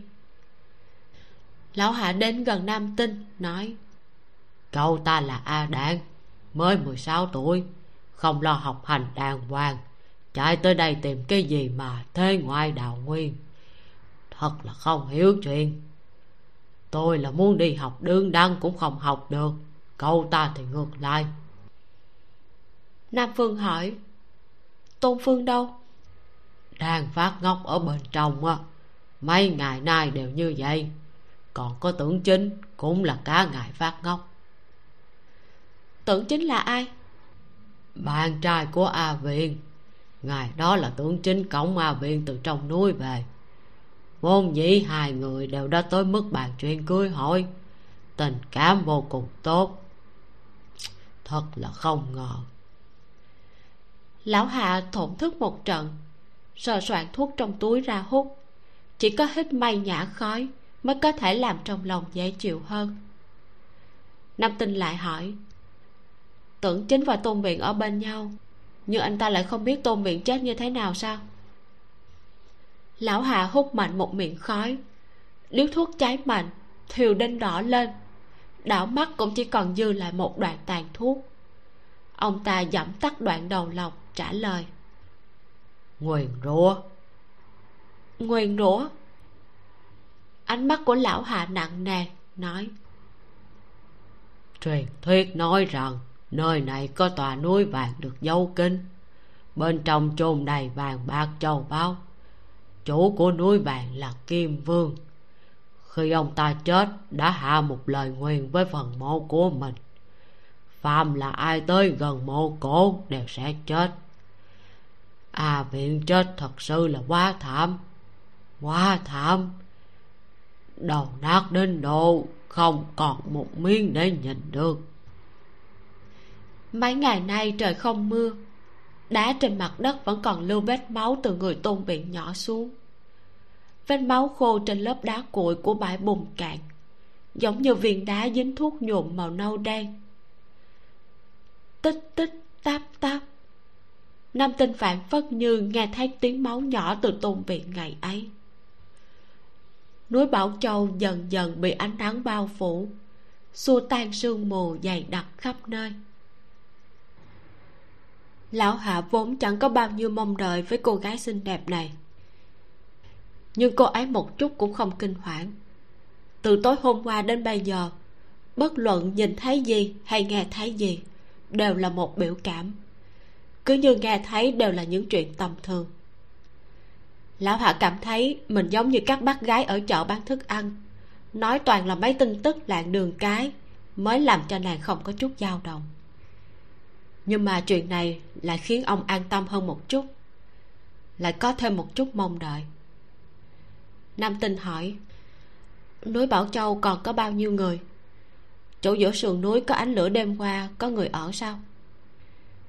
Lão hà lại bắt đầu rít thuốc nói, đoàn người vì tiện và an toàn, bình thường đều không lên núi. Người không nhiều lắm, chỉ có mười mấy người thôi. Nhưng mà nơi này chỉ có mấy người chúng ta. Núi bảo châu rất lớn, mấy người khác ở cách khá xa. Thỉnh thoảng có chạm mặt, nhưng căn bản là không có qua lại gì nam tinh nhìn mấy gian phòng ở còn chưa mở cửa ở phía sau hỏi. Ai ở chỗ đó? Là tôi anh em tôn gia và tướng chính. Còn có a đảng mà vừa rồi cô mới thấy đó.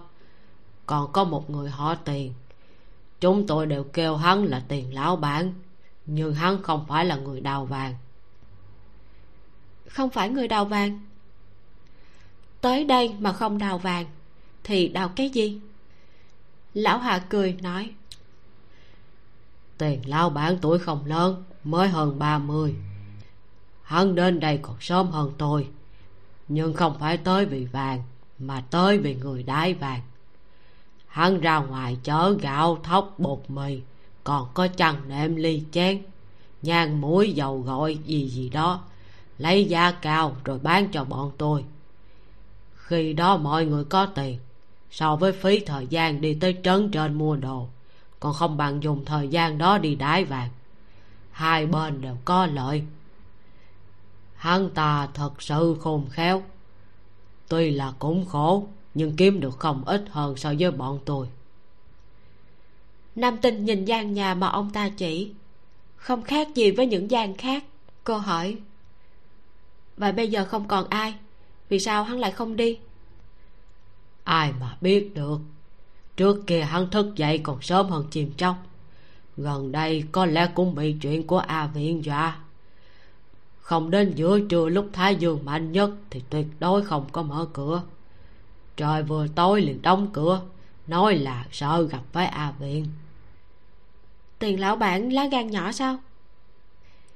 Dám đi đường đêm một mình lá gan có thể nhỏ cỡ nào chứ lão hạ lại quay đầu nhìn một cái, nhỏ giọng nói. Tiền lão bản và tôn phương có xích mích xích mích gì vậy?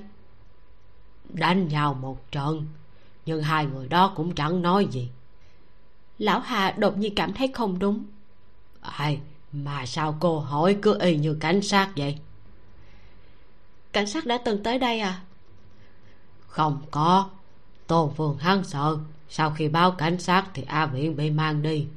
Nhưng mà lại không có cách gì phá án bắt hung thủ. Cho nên liền nhờ tôi tìm tới cô. Nam tinh không hỏi nữa, nói, tôi lên sườn núi kia nhìn xem. Khi cô đến chân núi, đã cách chỗ láng trại hơi xa. Vừa rồi có một câu cô chưa hỏi lão hà. Nếu cảnh sát chưa tới, vậy thì sao lão hà lại nói cô đề ra nghi vấn giống như cảnh sát? Trước kia, lão hà đã từng bị cảnh sát hỏi thông tuy núi bảo châu có truyền thuyết kim vương nguyền rủa, nhưng nam tinh sẽ không bằng vào điểm này để liền kết luận là nguyền rủa giết người. Trong phòng tôn viện tràn ngập oán khí. Cô ấy chết oan. Sáng sớm tinh mơ, tiền lão bản đã bị tiếng người bên ngoài đánh thức. Hé cửa nhìn ra ngoài, thấy là một cô gái nhìn mãi một lúc. Chờ cô ấy đi rồi mới đi ra, hỏi. Lão hả ai vậy? Nhìn lạ mặt. Lão hạ trả lời. Cháu gái của tôi, tên là nam tinh. Lão hạ lại hỏi. Xem quần thâm trên mắt của cậu kìa, mấy ngày nay ngủ không được à? Tiền lão bản ừng một tiếng. Hắn năm nay ba mươi, trên đỉnh đầu cào trọc chỉ ở phía sau đầu để một cái đuôi ngựa nhỏ, có chút tiêu sái và khôn khéo. Hắn nhận điếu thuốc lão hà đưa qua, cũng ngồi xổm xuống đất hút thuốc, hít may nhả khói vài ngụm, mới nói, cái chỗ quỷ quái này, ông lừa cháu gái của ông tới đây làm cái gì? Ai, người trẻ tuổi tưởng là chỗ chơi vui, mấy ngày nữa lại đòi về mà.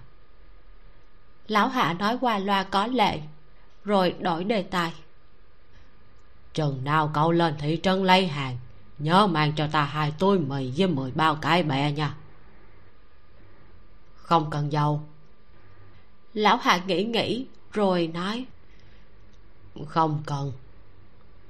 Tiền lão bản cười nói. Nghèo thành như vậy còn không chịu rời đi tiếc cái gì? Lão hạ hỏi lại. Vậy còn cậu thì tiếc cái gì tiền lão bản hút thuốc nghĩ một hồi lâu, nói, tiếc tình hữu nghị có thể vĩnh thế trường tồn của ông với tôi. Lão hà nở nụ cười, mắng cài râm tiền lão bản cũng cười cười.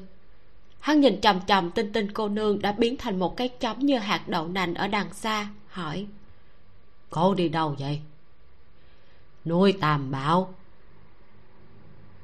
Núi bảo châu, núi liền núi đem mảnh đất bằng này khoanh vòng lại.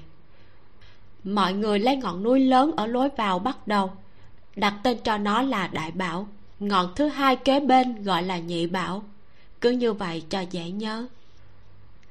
Tiền lão bản xoa xoa cái đầu hơi đau, rồi nói, ôi, tôi lại đi ngủ một lát đây. Đi đi đi đi. Nhớ rõ bột mì cùng cái bẻ của tôi. Nhớ rồi tiền lão bản lại cười hắc hắc hỏi. Mùa thu trong núi càng ngày càng lạnh. Áo bông của ông chắc là rách hết rồi. Muốn tôi mang cho ông một cái không? Lão hạ luôn luôn sợ lạnh. Người khác mùa hè mặc áo ngắn tay ông ta lại mặc áo dài tay. Người khác vừa qua thu ông ta đã bọc áo bông. Tiền lão bản chưa thấy ai sợ lạnh như thế. Lão hạ cự tuyệt. Không có tiền. Hơ, keo kiệt chết ông đi tiền lão bản mới vừa đi vào một lúc một cánh cửa gần đó cũng mở ra. Tôn phương lắc lư thân thể như người giấy đi ra đôi mắt vẫn đỏ đậm. Lão hạ biết hắn tối hôm qua không ngủ được nói nam tinh cô nương đi núi tam bảo rồi lá gan thật là lớn. Tôi cũng đi. Người giấy đi rồi lão hạ còn ngồi xổm trên mặt đất hút thuốc hút một điếu rồi lại một điếu chờ a đảng trở về, dưới chân lão hạ đã đầy đầu lọc thuốc lá. A đảng hỏi đi tiểu xa hà bên kia không? Đi, không đào ra chút bảo bối nào nữa thì không có cái gì ăn. Vậy ông đi đầu xong tôi đi cuối xong ừ. Lão hà ném xuống vỏ hộp rỗng, đi đến cửa phòng tưởng chính đá chân một cái, mắng. Chết ở bên trong rồi hả? Chưa thì đi ra ngoài đây phơi một cái cô gái cậu thích chết rồi, nhưng ba mẹ cậu còn đang chờ cậu về nhà kìa. A đã nghe thấy quá đáng, vội túm lão hạ kéo đi. Một lúc sau, cửa gỗ bị đá cong mới mở ra. Một người trẻ tuổi, thân hình cao lớn, cúi người bước ra. Đôi mắt trống rỗng nhìn khu láng trại tĩnh lặng, bắt đầu ngây ngốc. Đá trên mặt đất còn dính máu a viện nhỏ lên ngày đó, giống như kim châm máu đâm vào tim hắn. A viện. Cô gái hắn yêu sâu sắc. Cô gái hắn đã chuẩn bị kết hôn, không còn nữa. Tưởng chính nằm liệt trên mặt đất, lại nghĩ tới a viện nhìn hắn cười, phản phất như cô còn sống. Núi tam bảo có địa thế dốc đứng hung hiểm. Người đầu vàng trước kia thường xuyên đi lại. Ngạnh sinh sinh dẫm ra một lối đi sau này không còn người đi nữa. Lối đi nháy mắt đã bị cỏ dại dây leo che lấp. Cúi người nhìn kỹ, thì có thể thấy dấu vết của đường đi. Nhưng cỏ cây mọc trùng qua, giống như một sơn động dành cho người lùn.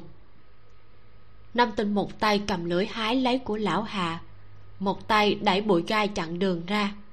Quần áo bị móc ra không ít lỗ rách, tay cũng bị cào vài đường chờ cô bò đến vị trí ước chừng là chỗ tối hôm qua nhìn thấy ánh sáng đom đóm, thì không bò tiếp lên nữa, mà đi qua bên trái. Đi được đại khái nửa giờ, cô rốt cuộc ngừng lại. Ánh mắt dừng trên đám lá cây cao ngang eo. Bên trên có vài giọt sáp màu đỏ, dùng tay cào một cái, sáp bông ra từng mảng. Cô ngồi xổm nhìn trên mặt đất thực vật thò đầu ra trên mặt đất đều đã bị dẫm đứt. Có người đã đi qua con đường này. Còn là thắp nến đi đêm. Sáp nhiễu trên cây có màu đỏ tươi, không cứng giòn, nhỏ giọt chưa đến hai ngày. Nơi thực vật bị dẫm đứt cũng rất mới. Nhưng những dấu vết này cũng không thể chứng minh cho ánh sáng đom đóm tối qua. Chợt, có tiếng chân lạo xạo bụi cỏ bị gạt đến rung động. Có người đang đi lên. Nam tinh nhẹ bước trốn ra đằng sau gốc cây. Ngay cả tiếng hít thở cũng nhẹ đi. Qua một lát, âm thanh lạo xạo lớn hơn. Còn có tiếng người thở dốc. Không phải là giả thú, là người. Địa thế núi tam bảo quá mức hiểm trở. Hơi vô ý liền từ trên sườn núi này lăn xuống. Người nọ bò thật sự rất chậm. Lần này dừng lại một chút nam tinh nhìn thoáng ra. Trên lưng người nọ đeo một cái ba lô đựng đồ vật. Góc cạnh lồi lõm, chắc đều là mấy thứ công cụ như sản búa linh tinh. Người nọ cũng đang ngồi xổm mà nhìn những nhánh cây bị gãy kia, nhìn một hồi liền đứng lên. Nam tinh nhìn thấy mặt của người nọ. Một gương mặt không quá trắng trẻo, mặt mũi ngưng thần trầm tĩnh, còn chăm chú nhìn trên mặt đất. Cô nhận ra gương mặt này tức khắc có chút ngoài ý muốn. Khâu từ. Khâu từ cũng nhận thấy có người đang nhìn mình, đột nhiên ngẩng đầu nhìn về phía cái cây lớn. Người nọ tốc độ cực nhanh, cơ hồ ngay trong nháy mắt anh ngẩng lên, liền biến mất ở sau thân cây. Anh cười cười, nói, đừng nhìn trộm nữa, tôi thấy anh rồi. Nam tinh hơi khẩn lại, bước ra từ sau thân cây. Khâu từ vốn đang cười hay là cô, biểu tình cũng hơi khẩn lại, rồi lại nở nụ cười tiếp. Thật trùng hợp, thế giới lớn như vậy, cô lại chạy tới đây. Nam tình không có cách gì có hảo cảm với người này. Dù bình thường ai cũng thích soái ca, nhưng cô không háo sắc như vậy. Cô nói, trùng hợp thật. Tới đạo vàng. Đúng vậy. Anh cũng thế à? Đúng vậy cả hai người đều nghĩ thầm. Đối phương là kẻ lừa đảo. Tin anh ta hay cô ta còn không bằng tin quỷ. Hai người, tay trái kim nhân, tay phải kim kê, mặt không đỏ, tâm không nhảy. Chú thích, tay trái kim nhân, tay phải kim kê. Kim nhân, kim kê là giải thưởng điện ảnh. Ở đây ý nói hai người đang diễn rất giỏi. Khâu từ nói vậy thì chúng ta mạnh ai nấy đại bạn đi. Tôi nghĩ đã có duyên như vậy thì không cần phải nói tạm biệt nhỉ. Nam tinh chịu đựng không nhướng mày, vẫn nói. Tạm biệt. Khâu từ lại cười. Người này thật là lãnh đạm. Trên núi dốc đứng không có đường đi, rất khó đi. Nhưng nam tinh phát hiện, khâu từ cõng một túi công cụ lớn lại đi rất vững vàng, cố sức nhưng vẫn ở trong phạm vi thể lực. Rõ ràng cũng là người có luyện tập. Nam tinh lại tốn khoảng một giờ mới bò lên được đỉnh núi. Núi tam bảo không phải là ngọn cao nhất trong bốn ngọn núi bảo châu, nhưng từ nơi này có thể nhìn thấy đỉnh của ba ngọn còn lại. Địa thế núi bảo châu ở trong mắt nhà phong thủy được liệt vào xa. Bốn núi vay lại, ở giữa có huyệt. Cái huyệt kia chính là mảnh đất bằng hiện giờ đám người lão hạ đang ở. Xa chính là bốn ngọn núi này. Xa hình tuy tốt, đỉnh của bốn ngọn núi cũng gọn gàng, nhưng có đường lớn xuyên thẳng qua dãy núi, phá hủy bố cục núi, biến nó thành khối đất xấu. Nơi này cũng không phải chỗ tốt để mai táng. Từ xưa đến nay, đám quyền quý đều chú ý phong thủy. Kim vương núi bảo châu trong truyền thuyết nếu chọn núi tam bảo làm mộ địa, thủ vệ bảo tàng của ông ta thì quá không thể tưởng tượng. Cho nên, nếu nói tôn miệng ở chỗ này đụng phải kim vương, thật khó tin. Nam tinh cảm giác được, núi bảo châu không có cổ mộ, không có một chút hơi thở của đồ cổ nào. Trộm mệnh, trộm không phải là mệnh của người sống. Thứ còn sống duy nhất trên đời bị dương vương bỏ quên là những món đồ cổ bị chôn sâu dưới nền đất trăm ngàn năm kia. Thứ nam tinh muốn trộm là mệnh của chúng. Khi nam tinh leo từ đỉnh núi xuống dưới, phát hiện tôn phương đang đi lên. Mấy ngày nay, tôn phương không ăn uống gì, sắc mặt tái nhợt, leo núi một hồi, mặt trắng như tờ giấy. Trên mặt viết rõ suy dinh dưỡng tôn phương nhìn thấy cô. Ánh mắt trống rỗng, tinh tế, quét nhìn cô một cái. Thấy cô không bị thương, liền không hỏi. Hắn giật giật đôi môi khô nứt trắng bệch đến tróc da, nói, quay về đi. Một mình cô tới đây rất nguy hiểm. Tôi không hy vọng cô giống như em gái của tôi. Nam tinh nhìn anh ta, khựng lại một chút rồi nói, cảm ơn trong giọng nói của tôn phương, quả thật có tràn ngập lo lắng. Giống như coi cô thật sự là em gái đã chết của anh ta mà lo lắng. Làm cho cô không có cách nào cự tuyệt ý tốt này. Cô nói, tôi sẽ nhanh chóng tìm được đồ làm em gái của anh sống lại. Mấy ngày nay anh đừng nói gì, cũng đừng làm gì. Tôi có thể giúp gì không? Nam tinh lắc đầu. Tôn phương liền không hỏi nữa anh ta luôn không nói nhiều lời vô nghĩa, luôn thành thành thật thật làm việc, cần cù chăm chỉ làm người. Từ nhỏ, đã vì tự trách chuyện bị bắt cóc, sau đó trở nên tự ti, thật vất vả mới sống vui vẻ một chút ở núi bảo châu. Cảm thấy ngày tháng đã đi vào quỹ đạo, ai ngờ một sớm lại quay về trước kia. Nhiều ngày nay càng thêm tự trách tự ti. Nam tinh hỏi vì sao anh không báo cảnh sát? Cảnh sát tới chắc chắn sẽ mang a viễn đi. Nếu như họ không thể phá án thì làm sao? Trên thế giới án treo nhiều như thế a viễn chết quá kỳ quặc không phải sao? Nam tinh khẽ nhíu mày hỏi. Anh tin tưởng đây là do kim vương nguyền rủa hả? Không hoài nghi ai sao? Tôn phương đáp. Có ai? Tôn phương không chút chần chờ, nói, lão hạ. Nam tinh ngạc nhiên, sao anh lại hoài nghi lão hạ? Mà không hoài nghi người đêm đó cùng em gái của anh ra ngoài qua đêm? Tưởng chính. À chính không có lý do để giết a viện. Tôn phương nhanh chóng phản bác cô, không vui khi cô hoài nghi bạn tốt của mình. À chính nói, đêm đó ngọn đến cháy hết hắn đi tìm cành khô. Khi quay về, nghe thấy có người chạy thoát khỏi phòng. A viện đã chết. Nến là tôi đưa cho bọn họ. Đã cháy không còn bao nhiêu. Tôi muốn chỉ muốn lấy một cây mới cho bọn họ. Không ngờ chờ tôi tới, bọn họ đã đi rồi.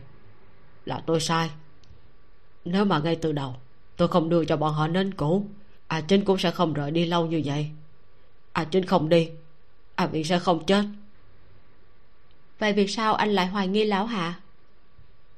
Ở trong mắt của cô quan hệ của lão hạ và tôi nhất định rất tốt đúng không? Nhưng trước khi em gái của tôi chết lão hạ căn bản không hề thân với bọn tôi. Sau khi a viễn đi ông ta đột nhiên bận trước bận sau quan tâm tôi như là một người anh. Tôn phương co nắm tay đôi mắt cũng đỏ. Nếu không phải ông ta chột dạ vì sao thái độ lại chuyển biến lớn như vậy phân tích như vậy không phải là không có lý. Thông thường, phạm nhân sau khi rời đi hiện trường vụ án, còn sẽ quay về vì quan sát hướng đi của vụ án. Hành động đột nhiên thân cận của lão hạ cũng làm cho người hoài nghi. Có điều, cô biết không thể là lão hạ. Là lão hạ? Chính là lão hạ. Đợi a viện tỉnh lại, tôi nhất định sẽ giết ông ta tôn phương nghiến răng càng kẹt tràn ngập cầu hận. Nam tinh hiểu ý câu nói kia của lão hạ nếu tìm không thấy hung thủ, tôn phương cũng không sống được.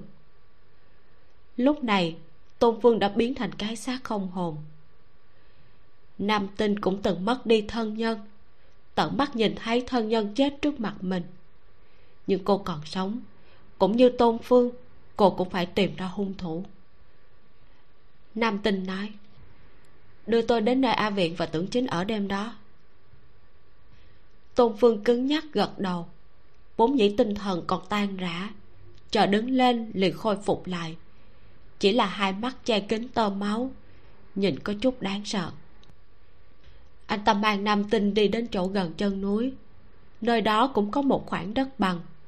Trên đó tọa lạc mười mấy gian nhà gỗ nhỏ. Nhưng tất cả đều cũ nát, bất kham. Đã không còn ai ở nơi này gian nhà gỗ tôn phương dừng chân rất bình thường. Một phiến cửa nhỏ, một phiến cửa sổ lớn. Cửa ra vào nhỏ là để phòng ngừa giả thú tập kích.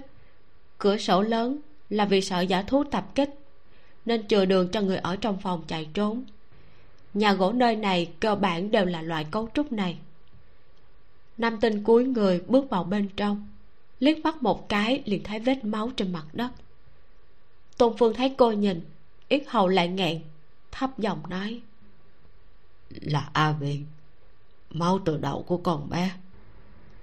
Nam tinh ngoài người ra cửa sổ nhìn ra ngoài. Nhà gỗ gần nhất cũng cách đó hơn một mét. Cô cúi đầu nhìn lớp bùn đất dưới cửa sổ. Bùn đất nơi đó rất mềm xốp bằng phẳng, nhưng lớp bùn bên cạnh lại cứng cứng đến khô nứt. Có người cố ý sang bằng chỗ này. Vì sao? Nam tinh nhảy lên cửa sổ. Nếu từ góc độ này nhảy xuống vừa vặn là có thể đứng ngay trên lớp bùn đất mềm xốp kia. Là để che giấu dấu chân. Cô quay đầu lại hỏi sau khi a viện qua đời núi bảo châu có mưa không? Không có. Năm tinh nhẹ gật đầu. Gian nhà gỗ này cũng có oán khí của a viện. So với chỗ cô ấy ở oán khí càng đậm càng làm cho người cảm thấy âm lãnh. Khi nam tinh và tôn phương trở lại bãi đất dưới chân núi, đã tới giờ ăn trưa. Người đào vàng còn ở lại ngày thường đào không được bao nhiêu vàng. Rảnh đến không có việc gì làm, ngược lại, ngày ba bữa đúng giờ. Bằng không, tiền không kiếm được, thân thể cũng suy sụp, mệt gấp đôi. Thứ lão hạ ăn chính là mì sợi và cải bè a đảng là người phương nam, bữa nào cũng không thể thiếu cơm. Còn xào cho mình một cái trứng gà. Tiền lão bản có tiền nhất, sống cũng tiêu sái nhất. Dùng lẩu niêu làm đồ sấy cơm chân thịt. Bên cạnh còn có một vài bia và nửa quả dưa hấu. Ở nơi vật chất thiếu thốn như núi bảo châu, thế này quả thật là hào khí tận trời. Tưởng chính ăn màn thầu chén lớn bên cạnh thả ba cái màn thầu lớn. Thấy tôn phương trở về, chỉ chỉ chén rồi quay vào trong phòng mình. Hắn không dám gặp tôn phương, không có dũng khí đối mặt với anh ta. Tôn phương kỳ thật cũng không trách cứ hắn đêm đó ra ngoài nhặt củi lửa. Bởi vì anh ta biết, trong lòng tưởng chính cũng không chịu nổi. Nhưng mà, một ngày chưa bắt được hung thủ hai người liền một ngày không thể lại giống như trước kia. Lão hạ hỏi nam tinh. Ăn cơm trưa không? Tôi đi làm chút mì sợi cho cô. Tôi có mang theo đồ ăn rồi. Nam tinh ngồi xếp bằng trên mặt đất phủ đá. Từ trong bao lấy ra một túi bánh nén khô lớn. Lấy một khối ra ăn. Tiền lão bản cười một tiếng nói hờ không ngờ cháu gái của ông còn rất là chịu khổ. Loại bánh quy hẹn yết hầu này mà cũng nuốt được còn mua cả một bao to so với ông còn tiết kiệm hơn đó. Hắn nói xong nở nụ cười vừa lơ đảng vừa bị ớt cay sặc họ khụ khụ. Lão hòa nhìn hắn mà cười không ngừng. Hờ quản tốt bản thân của cậu trước đi. Nam tinh chậm rãi nhai bánh quy. Bỗng nhiên một bình nước đưa tới trước mặt cô nước rất trong đựng trong ống trúc. Dưới ánh mặt trời chiết xạ ra ánh sáng rực rỡ. Cô dương mắt theo cánh tay mảnh khảnh kia nhìn qua. Thấy một thiếu niên thẹn thùng. A đảng buông tay, thấp giọng nói. Bánh quy này khó nuốt, chờ đến lúc ngạn mới đi tìm nước thì không kịp đâu. Cảm ơn. Nam tinh nhìn thiếu niên ăn cơm ở bên cạnh, hỏi. Trốn học à? A đảng khựng lại. Không ngờ tới một người xa lạ lại hỏi cậu ta vấn đề này trắng trợn như vậy. Liên tục nhìn cô vài cái. Đại khái là cảm thấy bộ dạng của nam tinh không có tính công kích. Cũng không phải ôm tâm tư bát quái mà đi hỏi cậu ta. Mơ hồ có chút ý tứ quan tâm. A đảng nói, cai nghiện internet. Bà của em đưa em vô sở cai nghiện internet ở đó bị đánh quá lợi hại. Gần chết. Nhưng mà bọn họ không đón em về. Khi đó em nghĩ, nếu mà trốn không thoát, em liền chết ở đó. Không ngờ là lại thoát ra được. Không có chỗ đi cho nên chạy tới đây. Nam tinh gật gật đầu, nhìn vết mũi cắn sưng trên cổ cậu ta. Mu bàn chân trần cũng có vết thương cũ. Đương tuổi dậy thì, nhưng người lại gầy còm. Nhưng trong mắt của a đảng không hề có sợ hãi cũng không có mê man chị nam tinh tối hôm qua chị ở phòng của ai chị có biết không? Đó là phòng của chị a viện. Chị a viện mấy ngày trước vừa mới mất. A đảng cắn cắn môi nói. Lão hạ đại khái là cảm thấy chị a viện bị kim vương quyền rối giết chết cho nên không kiên dè. Nhưng mà em cảm thấy chị a viện là bị người ta giết cậu ta nói rất nhỏ. Cơ hồ bị tiếng mắng nhau của lão hạ và tiền lão bản bên kia lấn át. Nam tinh nhìn cậu ta, hỏi, cậu không tin truyền thuyết kim vương à? Không tin. Em thích khoa học. Học vật lý rất giỏi đó. Nhưng mà học quá lệch.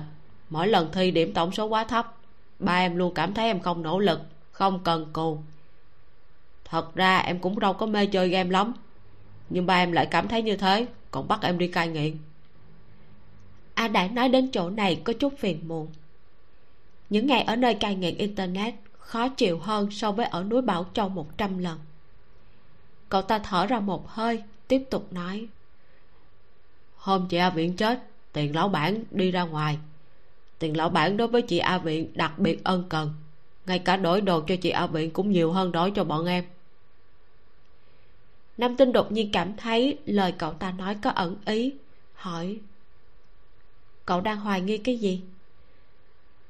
A đảng nhìn cô chằm chằm, nói, em hoài nghi là tiền lão bản giết chị a viện. Em không tin nguyền rủa đâu, cho nên chỉ có thể nhận định là ở đây có người giết chị a viện. Đã có, muốn tìm một kẻ đáng nghi nhất thì nhất định là tiền lão bản khi a đảng nói những lời này thì không có một chút do dự. Cứ như chắc chắn tiền lão bản chính là phạm nhân. Nam tinh không trả lời. Cô nhìn lướt qua những người ở đây. Hình như ai cũng có khả năng giết tôn viện. Lão hạ nói là kim vương. Tôn phương nói là lão hạ. A đảng nói là tiền lão bản. Vậy thì, trong lòng tiền lão bản có phải cũng có người được coi là hung phạm hay không? Nhưng cho dù ai cũng nghi ngờ một người, hiện tại thoạt nhìn bọn họ lại như là không ai nghi ngờ ai. Cô không phải là cảnh sát, cũng không phải là thám tử, sẽ không cố ý đi tìm manh mối tóm hung thủ. Chuyện duy nhất cô phải làm là tìm được đồ vật chú định có liên hệ tới vận mệnh của tôn viện mượn mệnh làm cho tôn viện sống lại, giao dịch coi như hoàn thành chuyện còn lại đều không liên quan đến cô. Nam tinh ăn xong bánh quy, rồi lại cầm lấy ba lô đứng lên. A đảng hỏi, không cần uống nước sao? Ừ tôi đi dạo quanh đây. Mấy người nhìn cô rời đi. Cô vừa đi, không khí lạnh xuống không ít. Một hồi lâu, tưởng chính mới mở miệng. Tôi đã đặt vé máy bay chờ a viện đầu thất xong, tôi sẽ đi. Mọi người trầm mặc, đột nhiên tiền lão bản cười lạnh một tiếng. Hung thủ giết người. Tưởng chính ngỡ người, biểu tình lập tức trở nên phẫn nộ. Ông đừng cho là tôi không biết ông có ý đồ với a viện người hôm đó đến nhà gỗ ở núi tam bảo, chính là ông đúng không? Tôi mang củi khô trở về, nghe thấy có người chạy ra khỏi phòng. Người đó chính là ông tiền lão bản tức giận dằn mạnh cái nồi đất sét lại cười lạnh. Cái gì mà nên trai hết? Cái gì mà có người chạy ra từ trong phòng? Đều là cậu nói bừa. A viện rõ ràng là do cậu giết. Tưởng chính lên cơn giận dữ đang định nhào lên muốn đánh tiền lão bản thì thấy tôn phương vốn đang im lặng bỗng nhiên vọt qua nên một quyền vào mặt của tiền lão bản. Tiền lão bản lập tức ngã xuống đất răng bị cú đấm kia làm cho sắp rớt tôn phương túm lấy cổ áo hắn, đấm thêm một cú nữa. Tưởng chính cũng đi qua hỗ trợ. Tiền lão bản nháy mắt bị đánh đến không còn sức phản kháng. A à cũng sợ hãi. Cũng may lão hạ kịp phản ứng, vội đi qua khuyên can. Dưới núi bảo châu đã loạn thành một nồi cháo. Chim bay vụt qua, tiếng kêu xé trời. Nam tinh vẫn chưa đi xa nên nghe được tiếng từ khu láng trại. Cô không quay đầu, cũng không quay trở lại nhưng cô nghe thấy một câu. Tưởng chính nói, đêm đó, hắn nhặt cành khô trở về. Nghe thấy có người chạy trốn khỏi nhà gỗ mà a viện đang đợi. Khi đó, tưởng chính đi vào từ cửa chính. Người kia cũng chỉ có thể đào tẩu từ cửa sổ. Người kia đã làm gì? Hắn đã giết a viện ư? Sau khi a viện chết, người nọ nhất định có quay lại còn xóa đi dấu chân của mình khi đào tẩu. Nam tinh ngẩng mặt nhìn mặt trời đang chói chang nóng rực. Ánh nắng chói mắt, làm cho tinh thần người hoảng hốt. Nam tinh nghĩ, có một số người, so với lời nguyền của kim vương thì càng đáng sợ hơn. Cô thu hồi tầm mắt, nghe thấy có tiếng chân vững vàng bên cạnh. Xuyên qua ánh mặt trời nhìn về hướng đó dưới chân núi tứ bảo, có người đang đi về phía này. Trên lưng người nọ cõng một cái túi. Có bốn năm món công cụ không thể chứa hết bị thò ra ngoài. Lộ ra từ sau lưng người nọ. Anh ta ngược sáng mà đi. Cái bóng trên mặt đất giống như một tượng phật ngàn tay. Khâu từ đang bị cục đá trên mặt đất hấp dẫn ánh mắt. Đột nhiên cảm thấy có người đang nhìn mình, ngẩng đầu lên, liền cười trùng hợp thật. Tôi đã nói mà, không thể nói tạm biệt. Nếu không phải nam tinh thật sự không thể nghĩ ra một lý do cho việc bị theo đuôi, vé máy bay không phải do cô đặt, chó vàng vẫy nước cũng không phải con người có thể khống chế. Cô đại khái phải cho là khâu tự thích thầm rồi đi theo cô. Khâu tự cảm thán. Nếu không phải là lý do trùng hợp, tôi phải cho rằng cô thích thầm rồi đi theo tôi đó nam tinh bị đoạt lời thì nhẹ giọng cười. Khâu từ thấy cô cười quá lạnh cho nên cũng cười theo nói. Thôi được giờ tôi biết là cô không yêu thầm tôi rồi. Nam tinh hỏi anh đang định đi đâu? Khâu từ tùy tiện chỉ hướng đông nam. Nam tinh lập tức xoay người nói tôi biết anh không đi hướng đó. Khâu từ lại cười vậy cô đi trước nửa tiếng nữa tôi sẽ đi tuyệt đối không đi theo hướng đông nam. Nếu lại đụng nhau nữa, cô nhất định phải đưa bác tự cho tôi so một cái. Nói không chừng chúng ta có duyên trời định đó. Khâu từ thấy cô không đáp lời mà bỏ đi, giống hệt con sói cô độc trên thảo nguyên, cao ngạo lạnh nhạt. Cô tuyệt đối không phải là người đào vàng, nhưng cũng tuyệt đối không giống như anh. Chờ cô đi xa, khâu từ mới ngồi xếp bằng xuống tùy tay nhặt đá trên mặt đất xếp lại. Đá viên nhiều vô số. Không từ bày trận bất quá là lớn cỡ hai bàn tay. Nhưng trận đồ lại có thể bao quát hết toàn bộ núi bảo châu. Thái cực bát quái đồ. Lưỡng nghi sinh tứ tượng. Tứ tượng sinh bát quái. Âm dương ngư chuyển động trong trận. Hai con cá đen trắng vẫy đuôi bơi lội trong thạch trận như vật sống. Nơi cuối cùng chúng đã dừng lại phương hướng chỉ ra cũng không phải hướng đông nam. Khâu từ nghĩ đến tinh tinh cô nương thanh lãnh cao ngạo kia thở vào nhẹ nhõm một hơi. Anh cũng không muốn bị nghi ngờ là mắc bệnh cuồng theo dõi. Anh duỗi tay xóa đi thạch trần, hai con cá âm dương nháy mắt biến mất. Núi bảo châu núi liền núi hình thành một vòng tròn. Từ cái vòng này đi ra ngoài ba bốn trăm mét vẫn là núi nam tinh quay đầu lại nhìn nhìn phía sau, không có bóng dáng của khâu từ. Cô lấy ba lô xuống, từ ngăn kính bên trong rút ra một tờ giấy màu đen, đốt lên. Giấy bắt lửa, rất nhanh bùng cháy.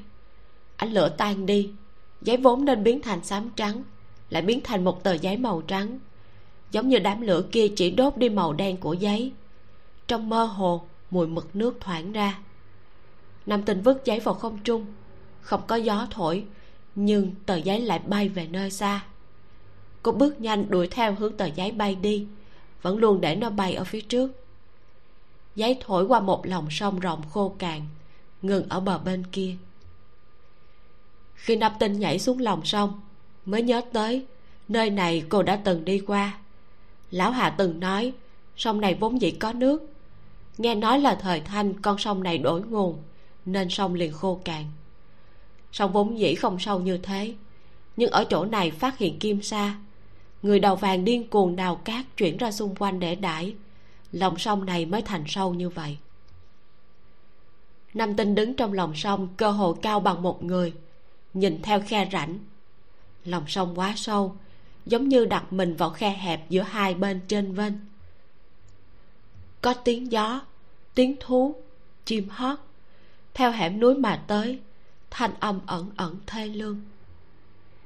Khi cô leo lên khỏi lòng sông, tờ giấy trắng kia lần nữa mới cử động, như một hướng dẫn du lịch tận trách nhiệm, lại tiếp tục dẫn cô vào ngọn núi sâu. Ngọn núi này và núi bảo châu không khác biệt lắm về địa chất, nhưng thế núi không hiểm, không dốc như mấy ngọn núi của bảo châu. Chẳng qua, phỏng chừng không có ai đi qua nơi này ngay cả lối mòn cũng không thấy. Nơi nơi đều là dây leo chắn đường. Chỉ cần không cẩn thận, liền bị gai thò ra móc lấy quần áo, kéo ra thành một lỗ thủng. Tờ giấy kia trong không trung giống như một bông tuyết bị gió quấn lấy, quay cuồng ở phía trước. Nam tinh khi thì ngẩng đầu nhìn về hướng tờ giấy bay đi. Khi thì nhìn ra phía sau, không có ai theo dõi. Tờ giấy bay lên đỉnh núi, lại bắt đầu đi xuống từ đỉnh núi xuống dưới, đối diện vẫn là một ngọn núi, mà nơi tờ giấy dừng lại chính là chân của ngọn núi này. Không bay tiếp về phía trước nữa, hơi lưu luyến một lát, rồi nháy mắt tờ giấy hóa thành tro tàn. Nam tinh ngỡ người, không nghĩ tới lại là như vậy. Vừa rồi lúc ở đỉnh núi, cô đã quan sát hình dạng dãy núi đối diện. Tuy rằng dãy núi có xu thế như thân rồng, nhưng hình thái lại như con rắn đang khiếp sợ. Lông mạch tuy tốt, nhưng hình thái như rắn lại là đại hung. Rắn khiếp sợ lùi bước. Nếu trông ở chỗ này, chỉ có hung hung đến cực hạn, thậm chí sẽ mất nước diệt nhà. Không ai lại chọn chỗ như thế này làm nơi chôn cất. Nhưng cố tình, nơi tờ giấy trắng dừng lại lại chính là nơi này nam tinh ngồi xuống kiểm tra trên đất. Mới vừa nắm lên một nắm đất, tay liền dừng lại. Cô quay đầu lại nhìn ra phía sau. Cỏ dại cao hai mét kêu rào rào. Có người đang đi về phía bên này. Cô cúi đầu nhìn đất trong tay. Từ ba lô đút ra một cái túi, bỏ nắm đất vào. Chờ cô thả túi lại vào trong ba lô, người nọ đã đi tới nơi. Người tới lại là a đảng, là người ngoài dự kiến a đản hất đi dây leo móc vào chân. Thấy nam tinh thì cười, nói.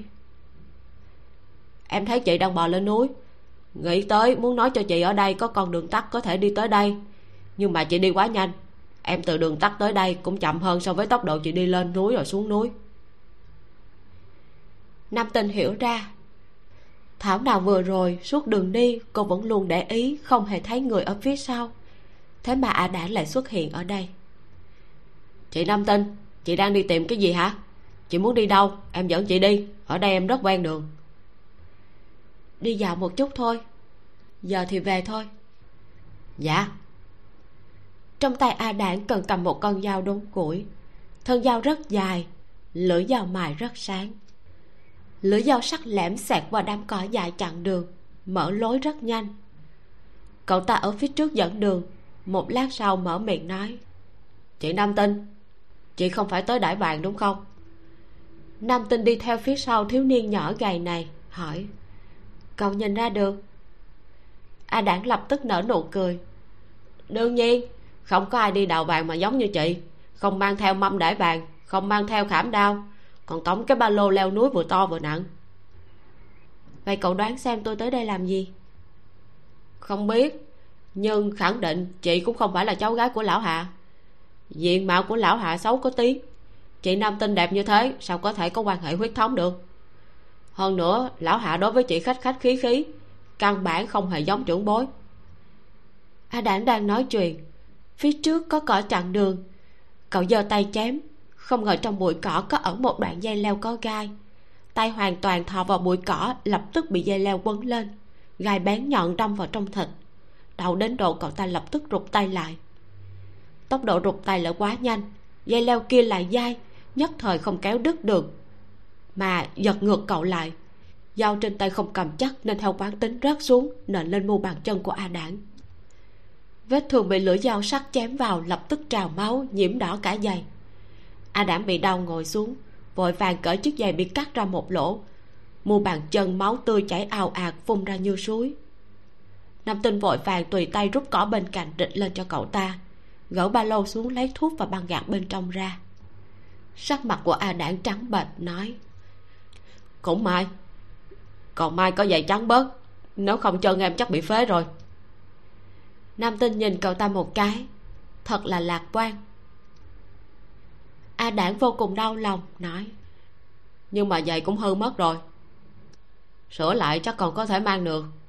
Giày mắc quá mua không nổi, cũng không phải một chốc một lát là có thể mua ngay được trước kia lúc chị a vị còn sống, chị ấy thường giúp em sửa giày, sửa quần áo. Chị ấy đối với em giống như em trai ruột. Sau này không còn ai sửa giày giúp em nữa. A đảng nhớ tới tôn viện, đáy mắt liền có phẫn hận. Chị nam tinh, tiền lão bản chính là hung thủ. Ông ta thật sự chính là hung thủ đó. Tại sao chị không nghi ngờ ông ta? Những lời này cậu nên nói với cảnh sát.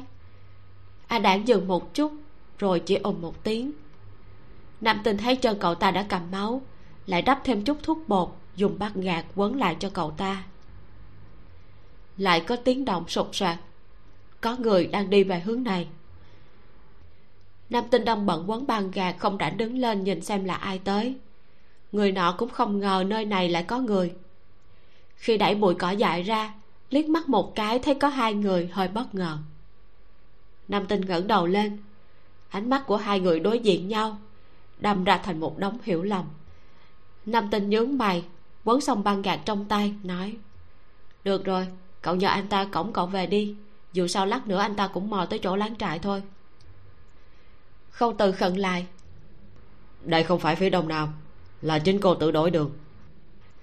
Anh thật sự không phải là kẻ cuồng theo dõi. Nam tinh liếc mắt nhìn anh, cầm lấy ba lô cùng con dao của a đảng vừa đi vừa nói. Tôi mở đường. Tôi. Không từ dở khóc dở cười. Xong rồi cái mũ biến thái đã bị chụp dính cứng ngắc không lấy xuống được. Anh đi nhanh về phía cô hô to. Nè đưa bát tự của cô cho tôi. Nam tinh không quay đầu lại. Cô biết khâu tự không phải đang theo dõi mình. Nhưng vì sao đường đi cứ trùng nhau? Cô nhíu mày quay đầu lại nhìn khâu tự khâu tự chưa không lân xuống cổng a đảng mà đang nhìn ra xa. Chỗ anh nhìn là chỗ tờ giấy trắng vừa rồi dừng lại. Không lâu sau liền thu hồi tầm mắt niệm. Oan gia à thật là oan gia. Rồi mới cổng a đảng lên. Chân mày nam tinh nhíu càng sâu muốn nhíu ra hai cái chữ xuyên. Trở lại khu láng trại tiền lão bản đang phơi nắng trên ghế dài ở cửa thấy có thêm một người lạ hỏi. Mới tới lạ mặt nha. Toàn bộ núi bảo châu đều mua hàng của hắn. Tiền trao cháu múc mỗi người đều biết mặt nhau. Hắn không có ấn tượng chỉ có thể là người mới. Không từ nói. Đúng vậy mới tới rồi hỏi người trên lưng cậu ở đâu? A đảng chỉ một gian nhà khâu từ cổng người vào trong. Gian phòng này nhỏ hẹp nhưng đồ vật dọn dẹp rất gọn gàng. Khe ván trong phòng còn dắt hoa tươi, nhìn có chút lịch sự tao nhã. Anh buông a đảng xuống rồi bước ra, nhìn xung quanh, tất cả đều là nhà gỗ nhỏ. Tiền lão bản là một thương nhân không tồi, kỹ năng nhìn mặt đoán ý cực tốt. Hắn lập tức nói phòng trống nhiều, cậu thích ở đâu thì cứ ở đó, tùy tiện chọn một gian đi. Vậy tôi không khách khí. Khâu từ nói nhìn thấy nam tinh đứng ở xa anh nhìn vài lần. Tiền lão bản lại cười nói. Xem ra hai người có quen biết. Ừ xem là vậy đi. Nam tinh quay đầu lại liếc mắt nhìn khâu từ một cái. Càng nhìn càng cảm thấy kỳ lạ. Khâu từ cười với cô cũng không nói lời nào. Tiền lão bản cảm thấy hai người này hình như có chuyện để bác quái liền hỏi. Lão huynh cậu đang nghĩ cái gì thế đang nghĩ làm thế nào tán được mỹ nhân kia đúng không? Hắn có thể giúp đỡ a giúp người thành công là chuyện mà tiền lão bản hắn thích làm nhất. Khâu từ thở dài một hơi nói tôi đang nghĩ hoàng hà ở đâu để tôi nhảy xuống? Để tẩy sạch hiềm nghi là biến thái cù của anh. Kết thúc phần 1 vậy là chúng ta vừa đi qua phần nửa vụ trộm mệnh đầu tiên của bộ truyện. Của bộ truyện thôi nha các bạn chứ không phải là của nam tinh. Như các bạn có thể thấy trong miêu tả nam tinh đã làm nghề này rất là lâu rồi. Và trong lần trộm mệnh này cô ấy thực hiện trộm mệnh cho một cô gái có tên là tôn viện. À, tập truyện đầu tiên này đã đặt ra rất là nhiều nghi vấn mọi nghi vấn đều sẽ được giải đáp trong tập 2 cũng là phần cuối của vụ trộm mệnh cho hai anh em tôn phương và tôn viện hãy cùng mình đón nghe tập tiếp theo để biết món đồ cổ có liên quan đến vận mệnh của tôn viện là gì. Nam tinh sẽ tìm thấy nó như thế nào? Và liệu thứ khâu từ đang tìm kiếm có giống hay liên quan gì đến nam tinh hay không, ha? Nếu như bạn thấy tập truyện mình vừa diễn đọc hay và thú vị, thì hãy like và chia sẻ để cho mình thêm động lực nhé. Cảm ơn các bạn rất là nhiều. Bây giờ thì tạm biệt thôi. Xin chào và hẹn gặp lại các bạn trong tập sau. Diễn biến gì tiếp theo sẽ xảy ra đây? Mời các bạn đón nghe, đừng quên đăng ký kênh bật thông báo để được đón nghe sớm nhất. Còn nếu các bạn thấy hay, thì hãy chia sẻ Và donate ủng hộ để có kinh phí duy trì việc đọc Thông tin donate thì có để ở dưới phần miêu tả. Xin cảm ơn các bạn rất nhiều.